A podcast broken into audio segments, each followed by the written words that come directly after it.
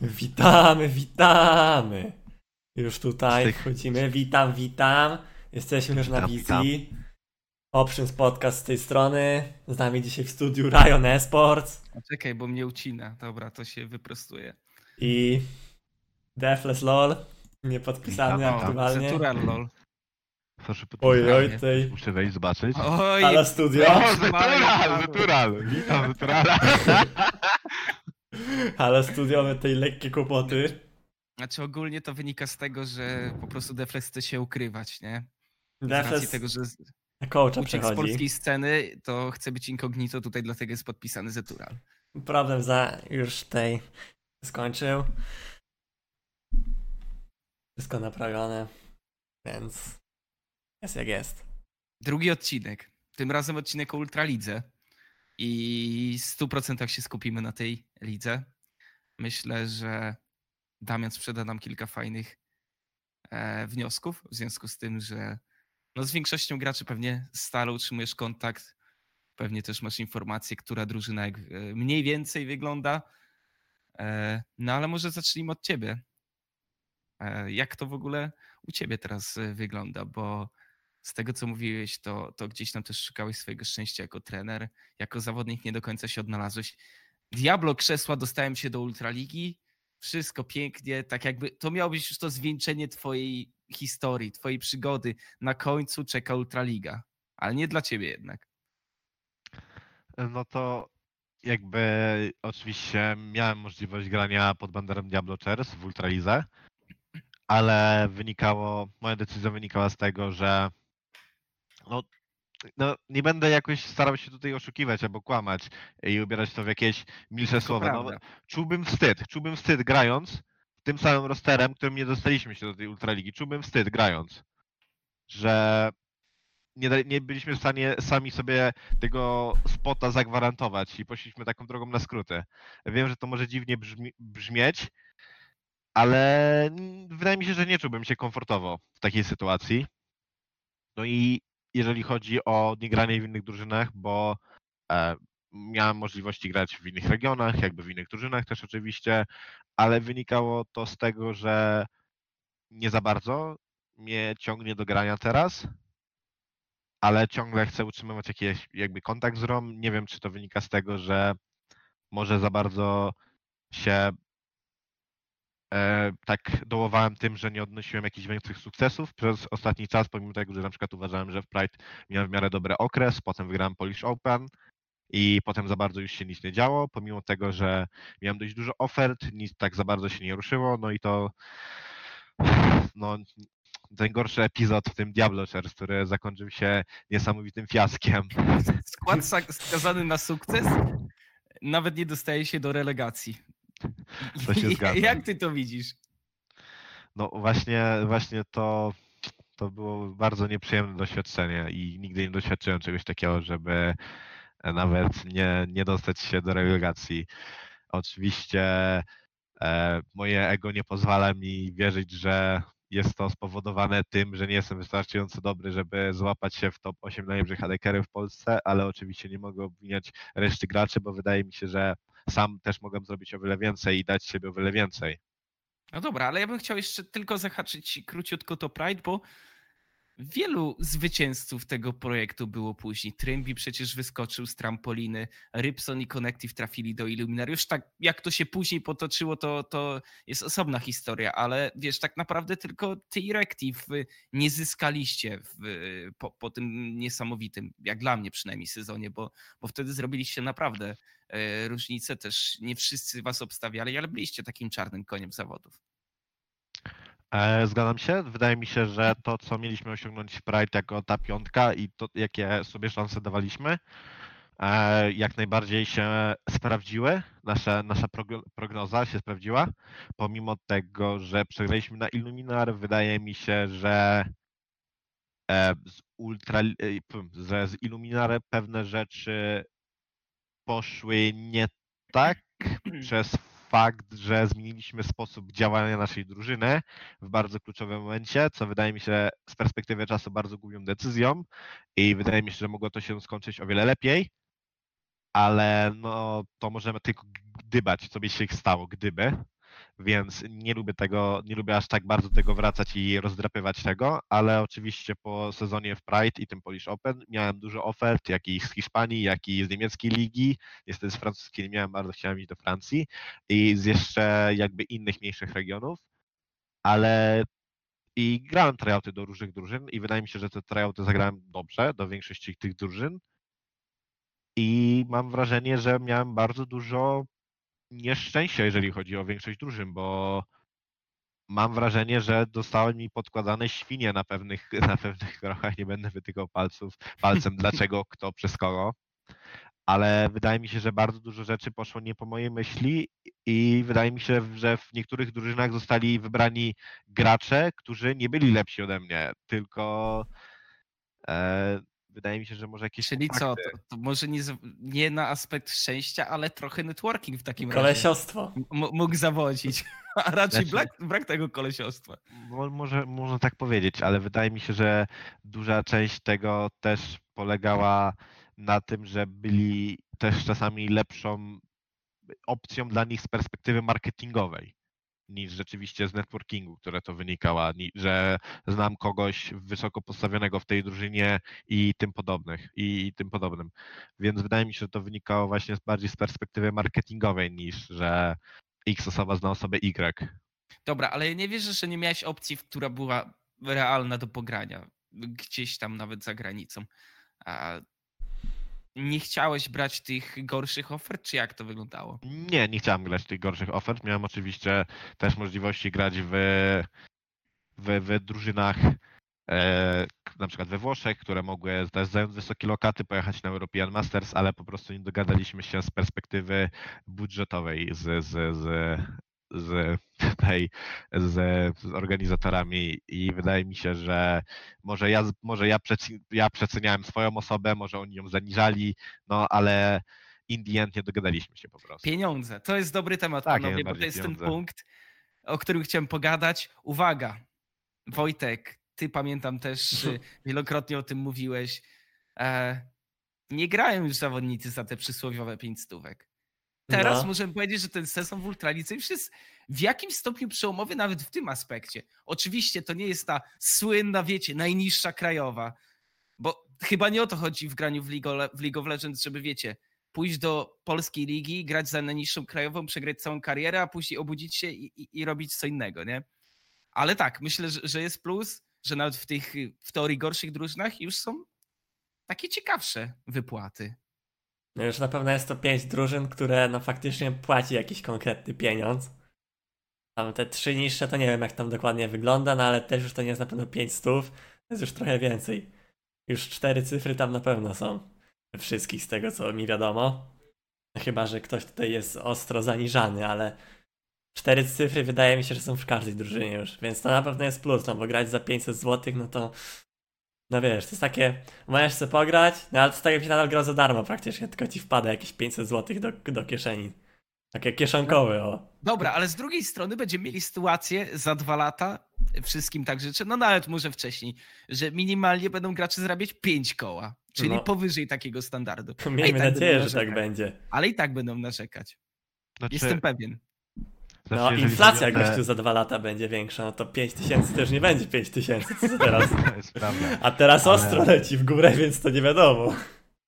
Ale jeżeli chodzi o te wypłaty, mm, tak jak na przykład wydaje mi się, że w momencie, kiedy na przykład mamy takich graczy pokroju chociażby rosteru Agorogue, wydaje mi się, że ci gracze jakby zasługują na te pieniądze, które dostają, ale wydaje mi się, że na przykład osoby, które dopiero na przykład wchodzą na tę scenę albo pogrywają w tę grę bez jakichś większych sukcesów przez parę lat, parę miesięcy, wydaje mi się, że nigdy nie powinien narzekać na to, jakie zarobki mają, jeżeli są na przykład powiedzmy ruki w takiej lidze na przykład jak w polskiej, bo wydaje mi się, że w większości przypadków osoby grają dla przyjemności i z pasji, a nie dlatego, że chcą zarobić pieniądze.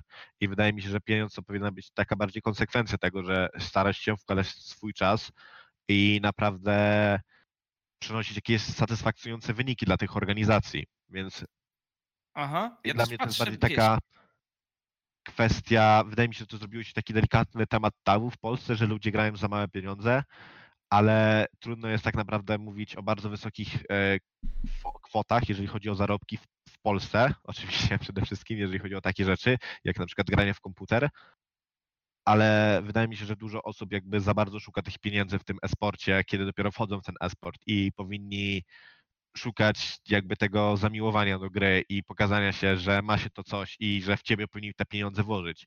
Chociażby na moim przypadku ja miałem jakby oczywiście okresy, gdzie zarabiałem pieniądze, miałem okresy, gdzie na przykład nie zarabiałem pieniędzy zbyt dużych, chociażby w Pride, no moja przygoda w Pride, jeżeli chodzi o zarobki, nie była dość satysfakcjonująca i większość osób by powiedziała, że gram właśnie o te przysłowiowe 500 zł, ale grałem, jakby poświęcałem bardzo dużą część swojego życia i duży zasób, żeby pokazać się jak najlepiej, jako najlepsza drużyna, tylko pomimo tego, że nie miałem jakby niesamowitej wypłaty, ale miałem to, tą zajawkę do tej gry. Mhm. Bo ja patrzę trochę na to na, jak na drogę, czyli nie zaczynasz grać w ligę po to, żeby twoje ambicje sięgały najniższej krajowej, jeżeli chodzi o zarobki.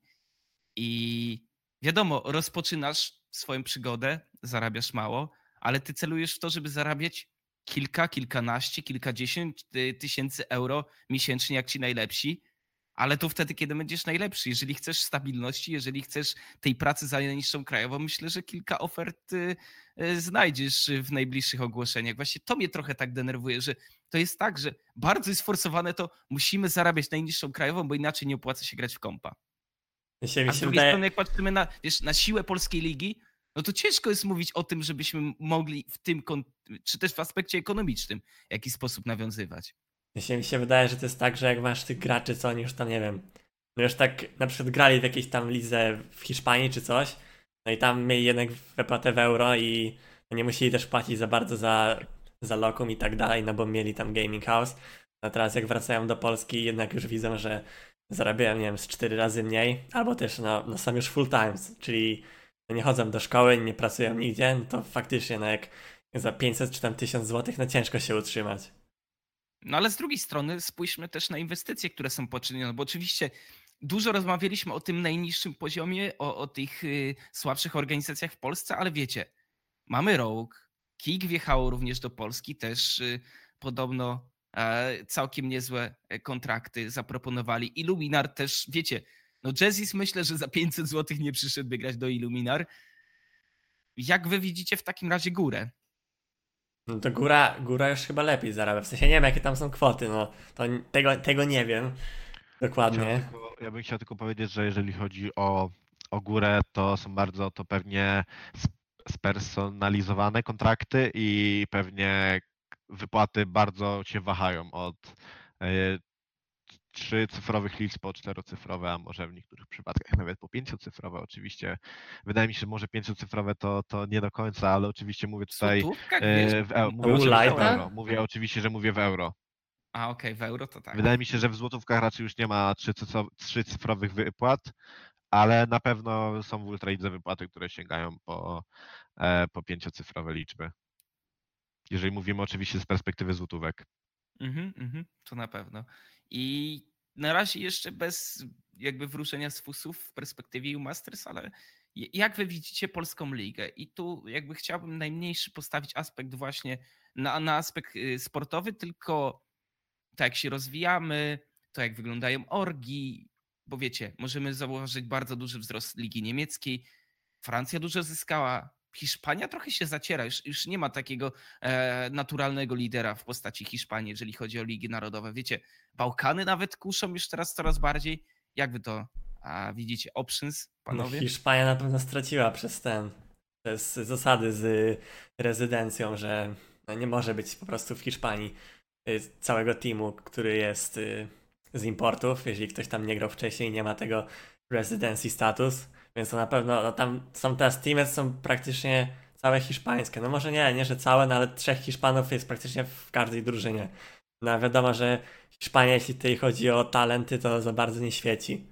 Wcześniej była to Hiszpania, to ona jednak głównie była przez importy, To się E, zgadza, to się zgadza. więc to na pewno spadło. No, a we Francji, no Francja na pewno na tym zyskała, bo Francja jest chyba największy region, jeśli chodzi o Europę, jeśli chodzi o graczy tam na wysokim poziomie. To jest prawda, Francja ma naprawdę dużo solidnych francuskich graczy, chociażby widzimy teraz Vitality, gdzie gra Saken, gdzie gra Skins, e, nawet Cabochart jest naprawdę bardzo dużo innych utalentowanych graczy na podwórku francuskim, którzy wydaje mi się, że w przyszłości na pewno będą mieli, będą mieli albo miejsce w LEC, albo w innych bardzo dobrych regionalnych drużynach. No ale jeśli chodzi tutaj o rozwój Ultraligi, no to na pewno to widać. No to, co było rok temu, a to jest teraz, jeśli nawet nie tylko mówiąc o pieniądzach, no ale też o samym, samym wyglądzie ligi, jak tutaj wszystko prosperuje, na pewno jest, jest cały czas rozwój. Bo Tam ja fakt, czuję, że mamy te, nadrabiamy. mamy już, Mhm. te, już jest tak naprawdę pięć drużyn, no, które są, są coś warte tak naprawdę. I Mhm. mógłbyś każdą z nich puścić na na. Deflet kręci, kręci trochę głową, kto nie jest warty.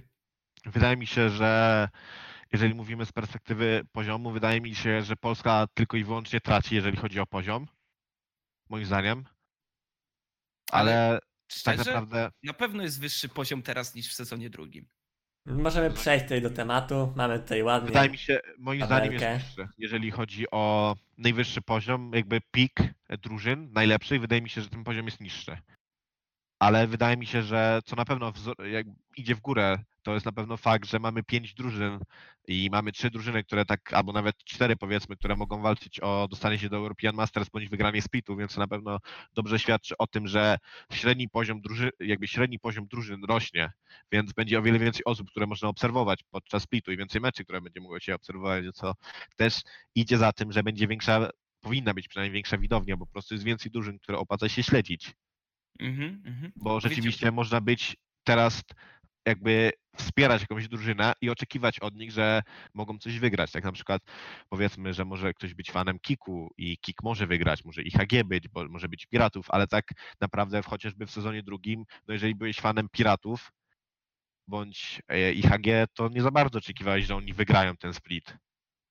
Mhm, mhm. Ale pewno. jak mówię, z perspektywy najwyższego poziomu danej drużyny, wydaje mi się, że Ultraliga tylko się cofa, ale to wynika tylko i wyłącznie z tego, że mieliśmy Rogue w pierwszym sezonie, które postawiło bardzo wysoki szczyt, bo to jest naprawdę bardzo solidny roster, który teraz bardzo dobrze się pokazuje w LEC. Jest to roster, który niektóre osoby nawet szacują na top 2, top 3 w, w, w rozgrywkach europejskich, więc to jest pewnie taka po prostu bardzo duża skrajność, którą będzie trudno nadgonić. I wydaje mi się, że może przez bardzo długo jej nie nadgonimy. No, wyda- jakby ja już mówiłem to przy okazji podcastu z Naturalem, że no, trzeba ten skład rok traktować jako jakąś anomalię. Po prostu to był ten plan długoterminowy rok, który wypalił już przy okazji kolejnego splitu, ale wiecie, wracając jeszcze do tego, do tej kwestii właśnie jak wypadamy na tle innych lig, jak wypadamy, jeżeli chodzi o rozwój, to czuję, że po prostu środowisko powoli nadgania, bo wiecie, mogliśmy mówić o tym, że przed sezonem zero była pompa i było Illuminar, jedyne orgi, które tak naprawdę istniały. Później sezon zero ktoś tam zaczął płacić i tak dalej. Później było słynne 500 zł, a teraz spotykamy trzy drużyny w EPC. Piraci bootcampują u siebie, Agorołk ma słynne gniazdo i, i wiecie, jest naprawdę każdy, każdy bootcampuje, wiecie, to, to jeszcze krok i, i może będziemy się spotykać co tydzień w studio na żywo. To już by był w ogóle pewien Znaczy, znaczy, wydaje mi się też, że inną rzecz, jakby rzeczą, rzecz, na którą na pewno musimy zwrócić uwagę, to nie jest to, że drużyny zaczęły bootcampować, bo bootcampy miały już miejsce bardzo dawno temu. I to, że trzy drużyny się spotykają w EPC, to wynika z tego, że po prostu EPC nie było, to nie był tylko projekt z perspektywy, że stworzymy coś dla Polski, tylko bardziej światowy projekt. Tak mi się przynajmniej wydaje, jeżeli chodzi o Tak, tak. e, biznesplan całego EPC. Ale na pewno rzeczą, która jest niespotykana i od bardzo dawna, bo wydaje, która miała miejsce tylko i wyłącznie kiedy były lany w Polsce, to było bardzo dawno temu, z 2-3 lata temu. I te lany były bardzo przychylne dla graczy z innych regionów, bo nie, nie- zobowiązywałeś się, żeby grać w barwach danej drużyny dłużej niż powiedzmy na przykład tydzień. A w tym sezonie już na przykład widzimy importy, widzimy to importy naprawdę, które mają bardzo duże imię, chociażby takie jak Jazzis, Mhm. chociażby Unforgiven, pomimo tego, że nie grał nigdzie wcześniej, jest to ciągle import. I Kedui i Cedrion. I Kedu i Seren, o tutaj przepraszam, że o nich nie wspomniałem, ale wydaje mi się, że to jest duży krok, który pokazuje, że jednak ta scena się rozwija i że gracze z innych lig regionalnych chcą grać w Polsce. Cie, to To też nie tyle, że chcą, tylko może nie ma miejsc po prostu. Ale Tak. wiesz, z drugiej strony Mi się wydaje, że Kedui i Sedrion... siedzieć na czterech literach, No nie tak, robiąc nic za nasze 500 zł. Dlatego to też wiesz, pokazuje, że zdaniem... jesteśmy atrakcyjni i w perspektywie wypłat, ale też tego, że jesteśmy ligą, z której możesz awansować do U-Masters. No. Mi się wydaje, że nie wiem, Kedui i Sedrion to jest bardziej sytuacja, że oni grają w Polsce nie dlatego, że, że oni chcą grać w Polsce, bo nie wiem, tutaj piraci na przykład przyszli z jakąś niesamowitą ofertą, czy widzą, widzą potencjał w naszym regionie, tylko po prostu oni będą u nas grać, bo nie ma, nie ma dla nich miejsc w Niemczech, bo Niemcy są naprawdę z- stacked teraz, no i Znaczy, wydaje mi się, że też trzeba wziąć to pod uwagę, że w ogóle rozważali, bo tak samo gdy grać chociażby w UK. Ale UK, Bądź- jeśli chodzi o sam Bądź, na, poziom, bądź nawet w Hiszpanii powiedzmy, bo w Hiszpanii tak naprawdę wydaje mi się, że taki botlane mógłby znaleźć miejsce. mogę sam fakt, że Sedrion złofował, to już jest w ogóle jakiś ewenement. To A jest, jak tam dobrze taki sobie radzi, czy ewenement. nie? Czy, czy trochę gorzej? No ja słyszałem, że trochę słabiej mu idzie. ja, ja słyszałem, że uczy się roli, ale No. życzę mu dobrze, życzę mu dobrze, jak najbardziej życzę mu dobrze. Defes, a jak to z twojej... Właśnie, ty jako AD możesz grać supporta teraz powiedzmy, za, za powiedzmy półtora miesiąca, miesiąc. Jak, jak myślisz, jakby przyszłoby ci to łatwo? Bo Mm. znasz jednak bota, nie? No, wydaje mi się, że zależy tak naprawdę ile, jak, ile czasu bym w to wkładał i czy chciałbym mi się to tak naprawdę robić, ale wydaje mi się, że e, nie jest to jakaś niesamowicie trudna rzecz, żeby tak naprawdę się zesłapować na inną pozycję. Bo jak się mniej więcej gra competitive, to ma się takie ogólne pojęcie o tym, co się dzieje w grze i jeżeli już zaczynasz majnować daną pozycję, to bardziej się skupiasz na detalach, które odpowiadają danej pozycji. Więc to w większości bym się skupiał tylko i wyłącznie na tym, więc wydaje mi się, że łatwiej by mi to przyszło niż na przykład, wiesz, uczenie się roli całej gry od, od, od- nowa, więc raczej wydaje mi się, że w miesiącu albo półtora mógłbym się zamknąć, żeby reprezentować przynajmniej e, jakkolwiek akceptowalny poziom. Mhm, Top 3 mhm. Ultraliga. Tutaj jeszcze Dobra. wracając do Sedriona, to taka ciekawostka, że ma aktualnie zagrane 200 gier na solo queue i ma ujemne win ratio. Na Ale to, jest, to, to nie jest, to jest bardzo, to jest bardzo powszechna rzecz w dziesiątym sezonie, że ma się ujemne win ratio. No ja No, na przykład To mam. prawda, ale no jednak still. Jak już masz te 200 gier, no to raczej wypadałoby tam wyjść na prostą, chociaż na 50. No można tak powiedzieć, ale wydaje mi się, że jakby w momencie, kiedy tak dużo graczy ma tak dziwne win ratio, to można delikatnie e, doszukiwać się jakichś problemów w systemie. A, ale solo queue jest lepsze, nie? Niż sezon temu. Sezon temu chyba był największy kryzys. Wydaje mi się, że też nie jest zbyt dobrze. Sezon szósty, co to było dopiero. No ale wiecie, no jakby ja chyba najbardziej kojarzę, że narzekali gracze na Twitterach chyba właśnie sezon temu. By, Właśnie. było Jeszcze najwięcej. sezon szósty był, jak Dynamiców wprowadzili. Bo najgorsze sezony to A był nie, no to tak. sezon szósty, dziewiąty i wydaje mi się, że dziesiąty tutaj e, runner raperem tutaj do sezonu właśnie dziewiątego. Mamy dopiero ile? Miesiąc sezonu i też nie jest zbyt kolorowo, jeżeli chodzi o state solo na chwilę obecną. Już tutaj są jakieś anomalie, jeżeli chodzi o getting punktów e, dzięki Magifelix. Więc zobaczymy, jak to się wszystko rozwinie. Czy może znowu będzie jakiś hard reset rankingu? Chyba nie, chyba, chyba nie będzie już hard resetu. Miejmy nadzieję przynajmniej. Chociaż No, nie wiem. Ewentualnie soft tak- tak jest wasz problem. Ja tam wiecie, nie narzekam na solo queue. A A. to jest raczej domena graczy. Ale tego. Mm, to co, to może przejdźmy też chyba, że Wojtek coś jeszcze chcesz dodać w tym temacie. No raczej nie, no tej. Nie wiem, no i ten sezon będzie naprawdę fajny. Jest tak. Naprawdę z perspektywy widza jest o wiele fajniejszy, no bo już jednak nie jest takich takich meczy, gdzie po prostu nie wiadomo kto wygra. Chociaż no teraz też się zderzałem, jeśli chodzi o pierwszą kolejkę, no ale jest takie top 5, gdzie każdy może z każdym powalczyć tak naprawdę. Wcześniej to było to top 2, top 3, więc no, jest, jest spoko to. Zanim pogadamy sobie o poszczególnych drużynach, chciałem tutaj zaproponować y, tako, taki mini format, gdzie ja rzucam pewne hasło pew, albo pewne zdanie i chciałbym, żebyście e, co wam pierwsze przychodzi do głowy, albo nawet po taki, ale chwilowy, chwilowym zastanowieniu, rzucili, rzucili po prostu odpowiedź. y, Raczej starajcie się nie tłumaczyć, bo wydaje mi się, że tak będzie zdecydowanie lepiej. A, więc zacznijmy. Pierwsze, pierwsze pytanie to będzie takie, kogo najbardziej brakuje z poprzedniego sezonu? Według was. To jest pytanie, kogo nie ma w ogóle. Erdota chyba był na czacie, mam nadzieję, Agresivo? że. Warion, Warion, ty, Warion.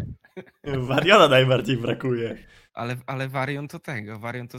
A nie, czekaj, co ja gadam, dobrze, nieważne. Warion full-time streamerka. Znaczy, albo coś innego. Warion Naj- podobno dobra. miał wypadek na rondzie. To idźmy dalej. E, najlepszy zawodnik, który przyszedł do Ultraligi. Eee, Royson, no Royson, no co ja Mystic? powiedzieć, no Royson, no potężny zawodnik, potężny Hiszpan. Nieraz już zdominował polską scenę, hiszpańską scenę, powraca.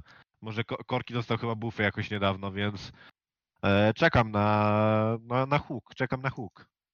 Najbardziej niedoceniany gracz z całej stawki. Kikis? Mm, Unforgiven, tak mi się wydaje. O, to Unforgiven to na pewno. Jak widziałem dzisiaj tier listę J-Cora, gdzie Unforgiven na ósmym miejscu był, to się za głowę złapałem. A on go nie wstawił dlatego, że nie miał próbki, czy po prostu Nie, nie, wstawił, bo jak na No Leko nie miał próbki... to, to pana Jacoba, tak?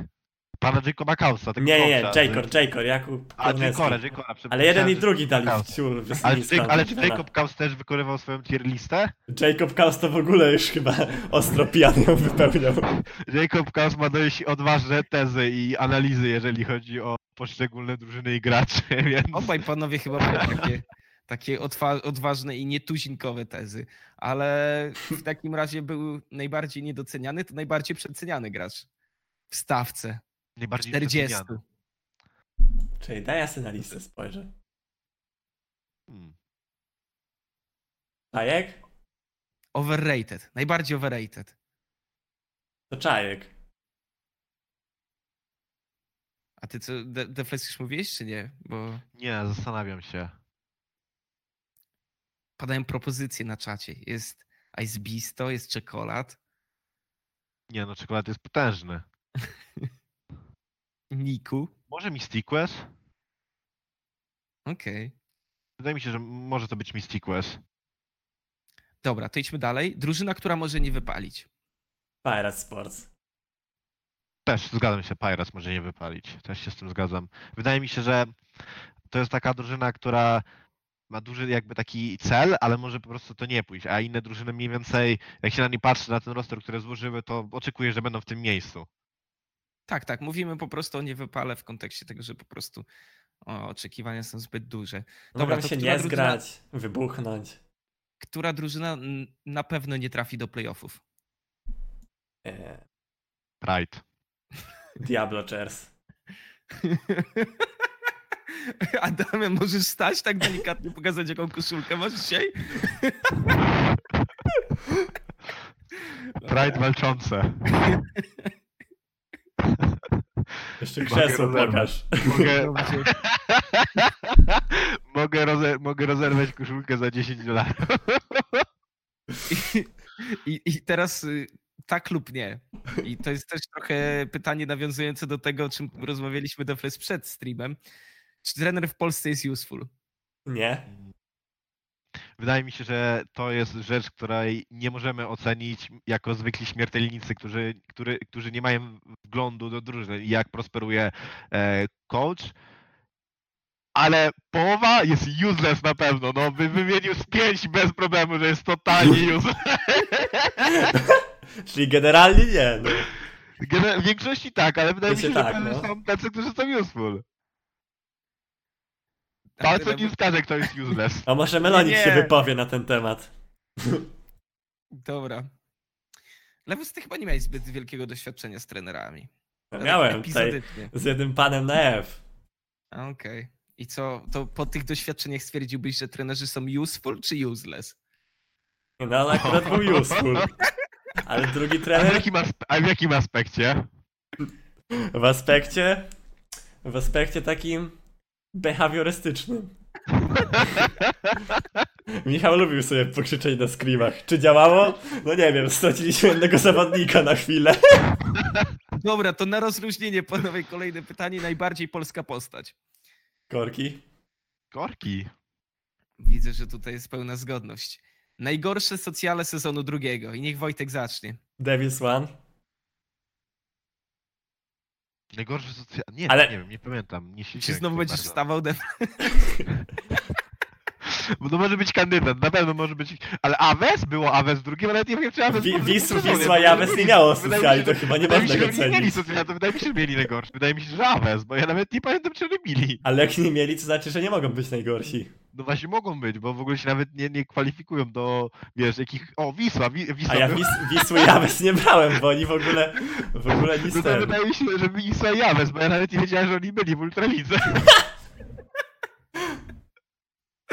Ej, szczerze, to jest naprawdę dobry wniosek. Skoro nie kojarzył, to znaczy, że. No, nieważne. Dalej. A kto będzie teraz E. najgorsze miał? Luźna predykcja po, po tym Aves, sezonie. Aves, no, wydaje mi się, że, że Aves jest najłatwiej Ale jak tak weź, wywnioskować. jak usuniemy Aves, bo Aves nic nie robi i Diablo Chairs nic nie robi, Nie, nie, a ja reszta od, powinna coś robić. bo to wiecie, to jest zbyt łatwe. Kto będzie miał najlepsze socjale w tym sezonie? No wydaje mi się, że Piraci. No, Piraci już tu bardzo fajne mieli, e, bardzo fajną prezentację drużynową mieli. Royston z Gnatem, propsuje bardzo. Wydaje mi się, że już wygrali te socjale. Jakby jeszcze... A tego nie mogę mówić, bo Żeby nam streama nie zdjęli. mogą, mogą tutaj powiedzieć, że Ej, namawiam do czegoś. tak, uważam, że wygrali Piraci, ale też z perspektywy Devil's One, które e, nie królowało w sezonie drugim, myślę, że i tak zrobili ponad normę. No E, sobie to nagrali. TikToka, nie? No. No to takie już- młodzieżowe, młodzieżowe. Poszerzają widownię o młodszych odbiorców.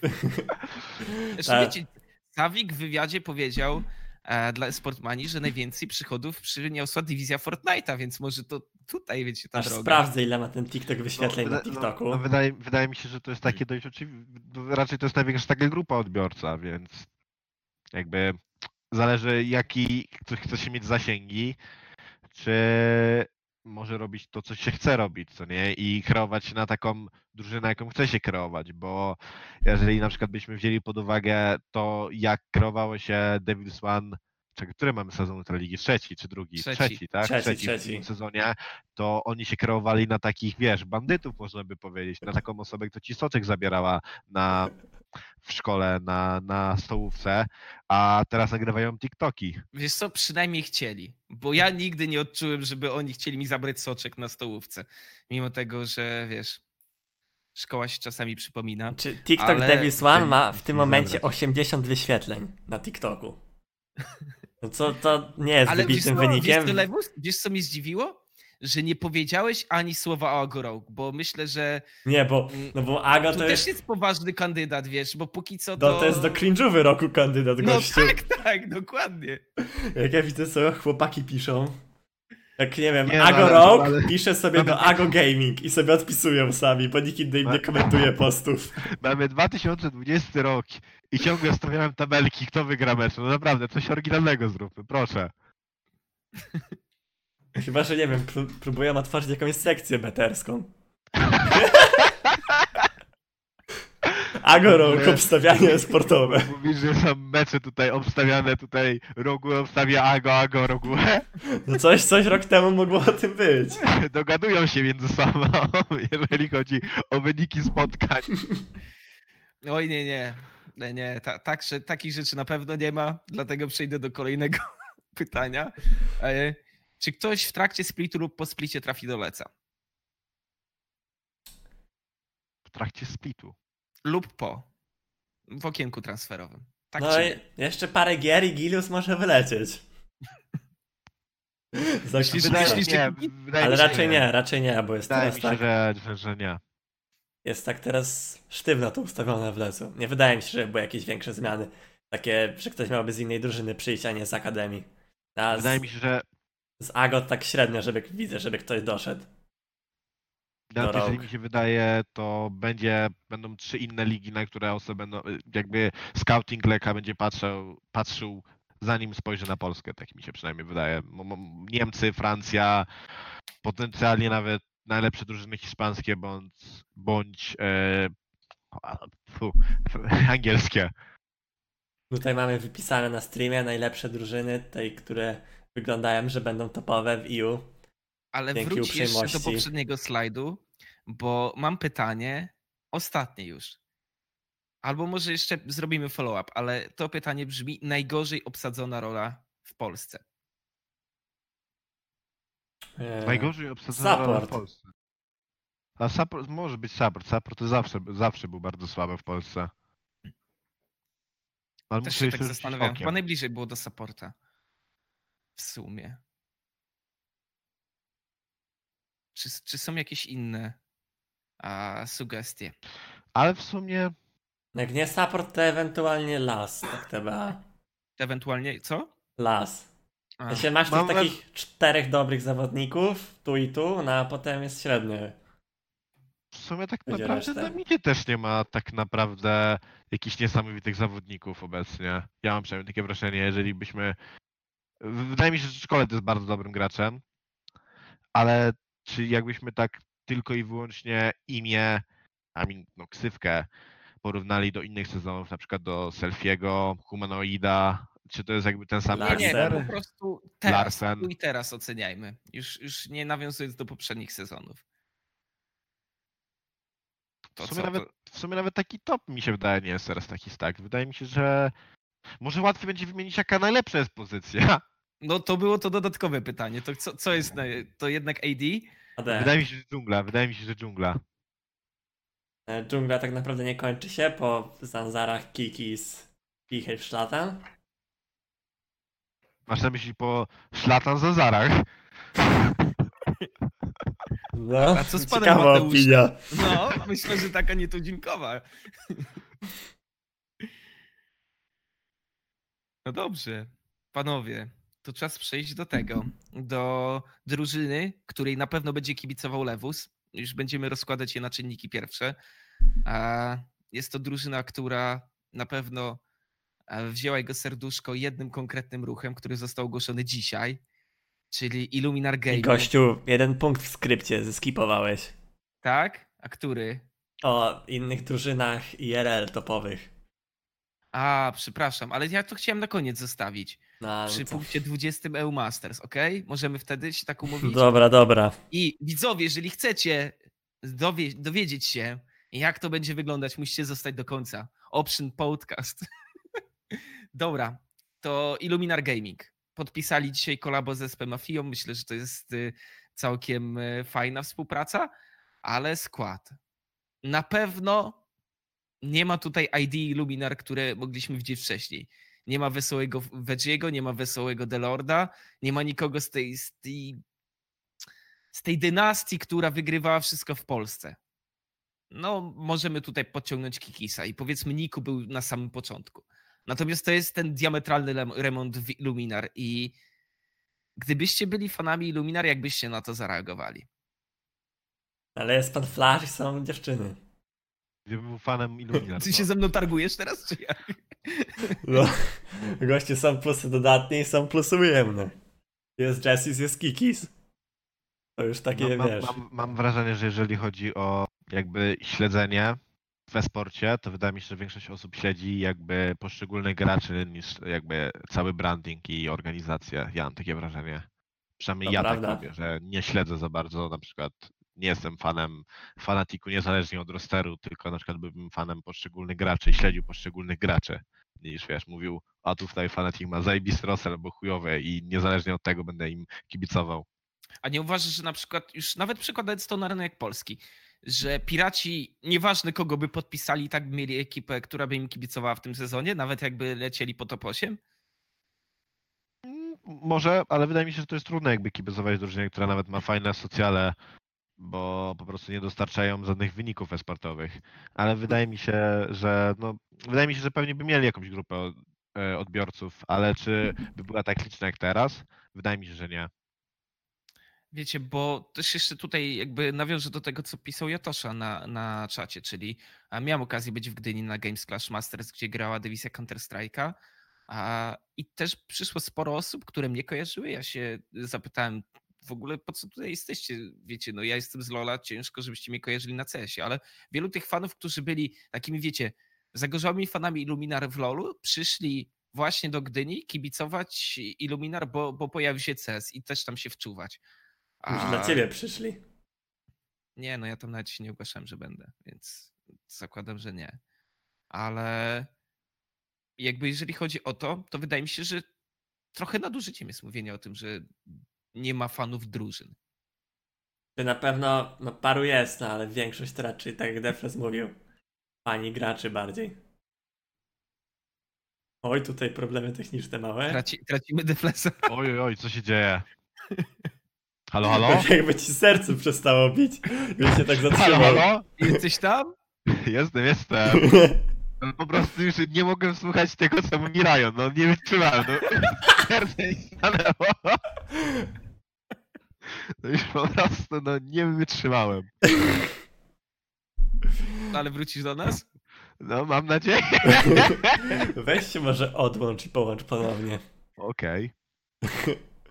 Oj, tutaj się trochę rozjechaliśmy, ale wracamy. Ładujemy się, ładujemy się. O, witamy z powrotem. Halo, halo, wszystko słychać dobra, mnie, dobrze? Coś się popsuło. Było mnie słychać. No to, no mówię, no to wydaje mi się, że pewne są osoby, które śledzą drużyny. Tak są osoby, które lubią pizzę hawajską. Wydaje mi się, że jest jakaś grupa, ale wydaje mi się, że jest mniejsza grupa niż ta, która lubi pepperoni, normalną pizzę. No przecież gościu hawajski jest lepsza niż pepperoni. E, jakby jeden, jeden Czekaj, czekaj, czekaj, powtórz jeszcze raz to, to porównanie, bo no jakby wiesz, są osoby, które lubią hawajską i będą śledziły losy hawajskiej, ale są też normalni ludzie, którzy będą śledzili losy pepperoni. Dobra. Hawajska 1, pepperoni 2. Niech czat rozstrzygnie. No ale wiecie jak to jest. Ale- ale- Jak jeden, pizza to tylko ananas i szynka. ale wiecie, drużynami, a to jest pepperoni to jest zawodnikami. Jak najbardziej, wiesz, jeden rabin powie tak, drugi rabin powie nie. Jednego, jednej, jedna grupa rabinów będzie bardziej liczna od drugiej. Wydaje mi się, że oczywiście mówię to, to z mojej perspektywy, bo jako i pomimo tego, że jestem graczem, obecnie nie jestem graczem, jestem przygrywem, e, ale też jestem oczywiście widzem. Ja bardziej, jak już wspominałem wcześniej, ja śledzę imiona, ja śledzę imiona. To komu z Illuminar kibicujesz w tym sezonie? Nie jest tak trochę też, że ty śledzisz Właśnie. swoich kolegów? Właśnie nikomu, właśnie nikomu. Nie mam, nie mam takiej, nie mam tam żadnej takiej osoby, którą bym darzył jakąś większą sympatią. Dobra, to ja nawiążę do tego, co mówili, jak wypowiadał się Illuminar. To jest skład, który ma wygrywać. I i jak wy się odnieśliście do tego? Ten skład będzie wygrywał? No generalnie każdy skład chyba ma za zadanie wygrywać. Bo jakbyś miał skład, którego zadanie jest przegrywać, no to jest coś Nie, jest ale problem. Wojtek, ale czy na- widziałeś- Czy Spójrz widziałeś na Devil's One. drużynę, która robi drużynę i mówi, no naszych cela, naszym celem jest no przegrywać, no przegrywać, nie mamy za dużych ambicji, no przegraliśmy off sezon zdecydowanie. Diablo Ale spójrz, nie, no? Spójrzcie na Devil's One. Wiemy, że to nie jest roster, który w tym sezonie ma wygrać. Ten roster to jest na pewno dużo dłuższy plan e, rozwoju, czy też e, nie wiem, no kto tutaj, no też nie powiemy, że Aves będzie wygrywać, no. Ja jestem fanem Aves. Ale nie postawisz ich na pierwszym miejscu. Postawiłem. Jakiej tier liście? Eee, w ilości macek na gracza. No nie zadaję takich niewygodnych pytań.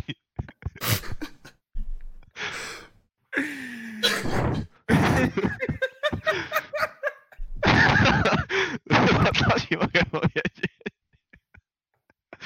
Nie, nie mam counterplayu na takie tier listę. Dobra, może już przejdźmy dalej. Ale tutaj powiem, że tutaj outklasowało resztę drużyn. O Jezus, dobra, Ko, pośmiali kogo się, mamy poś- następnego? Pośmiali się. Następny. Ale może wróćmy do tego IHG jeszcze, czy, czy to No, jest drużyna, możemy- która może wygrywać? No. E, Ja, ja nie uważam, że jest to roster, który może wygrać Ultraligę. Wydaje mi się, że Ago Rogue tutaj zdecydowanie wygrało cały off-sezon, jeżeli chodzi o roster. Wydaje mi się, że IHG może w najlepszym przypadku powalczyć o top 2, ale stawiałbym ich może na top 4. Tak realistycznie, jeżeli miałbym teraz 100 zł, miał postawić 100 zł, to bym postawił ich na czwarte miejsce. Kto będzie najważniejszym czynnikiem w Illuminar? Od kogo zależeć będzie, czy to zadziała, czy nie? Unforgiven. Od Kikisa. Od Kikisa i pana Sebastiana Robaka. Tylko i wyłącznie od tych dwóch graczy mi się wydaje, to będzie zależne, czy się uda. To prawda, grałem na dwóch najbardziej broken rollach, więc Ale ogólnie ja nie jestem fanem, ja nie jestem fanem Jeziza w tej drużynie. Jeziza, Jeziza, jakkolwiek chcecie to wypowiadać, nie wiem jak jest poprawnie, ponieważ jestem zdania takiego, że jeżeli wrócił do grania i nie znalazł lepszej oferty niż Luminar Gaming, to wydaje mi się, że coś może, coś mogło pójść nie tak, coś mogło pójść nie tak. Rozumiecie mój, rozumiecie mój tok myślenia. Nie, z nim to jest taka historia, że on szukał, szukał drużyny jako head coach, ale rozważał też inne opcje. No i nic nie znalazł i HG się tak do niego późno zgłosiło z tego co wiem. Więc to Więc tak, jest duża szansa, że po prostu nikt go nie chciał, więc to może no. no, nasuwać pewne, pewne, wiecie, myśli. Znaczy ja nie wiem, co się odjebało, że on nie znalazł drużyny. Biorąc pod uwagę, Mo- że mo- nie wiem. Można, można, wiesz, można teoretycznie, no chciał może dużo pieniędzy, ale czy Illuminar Gaming by powiedziało tak, no tutaj masz dużo pieniędzy? No raczej wydaje mi się, dużo że pieniędzy, w innych ligach mogliby mu więcej dać.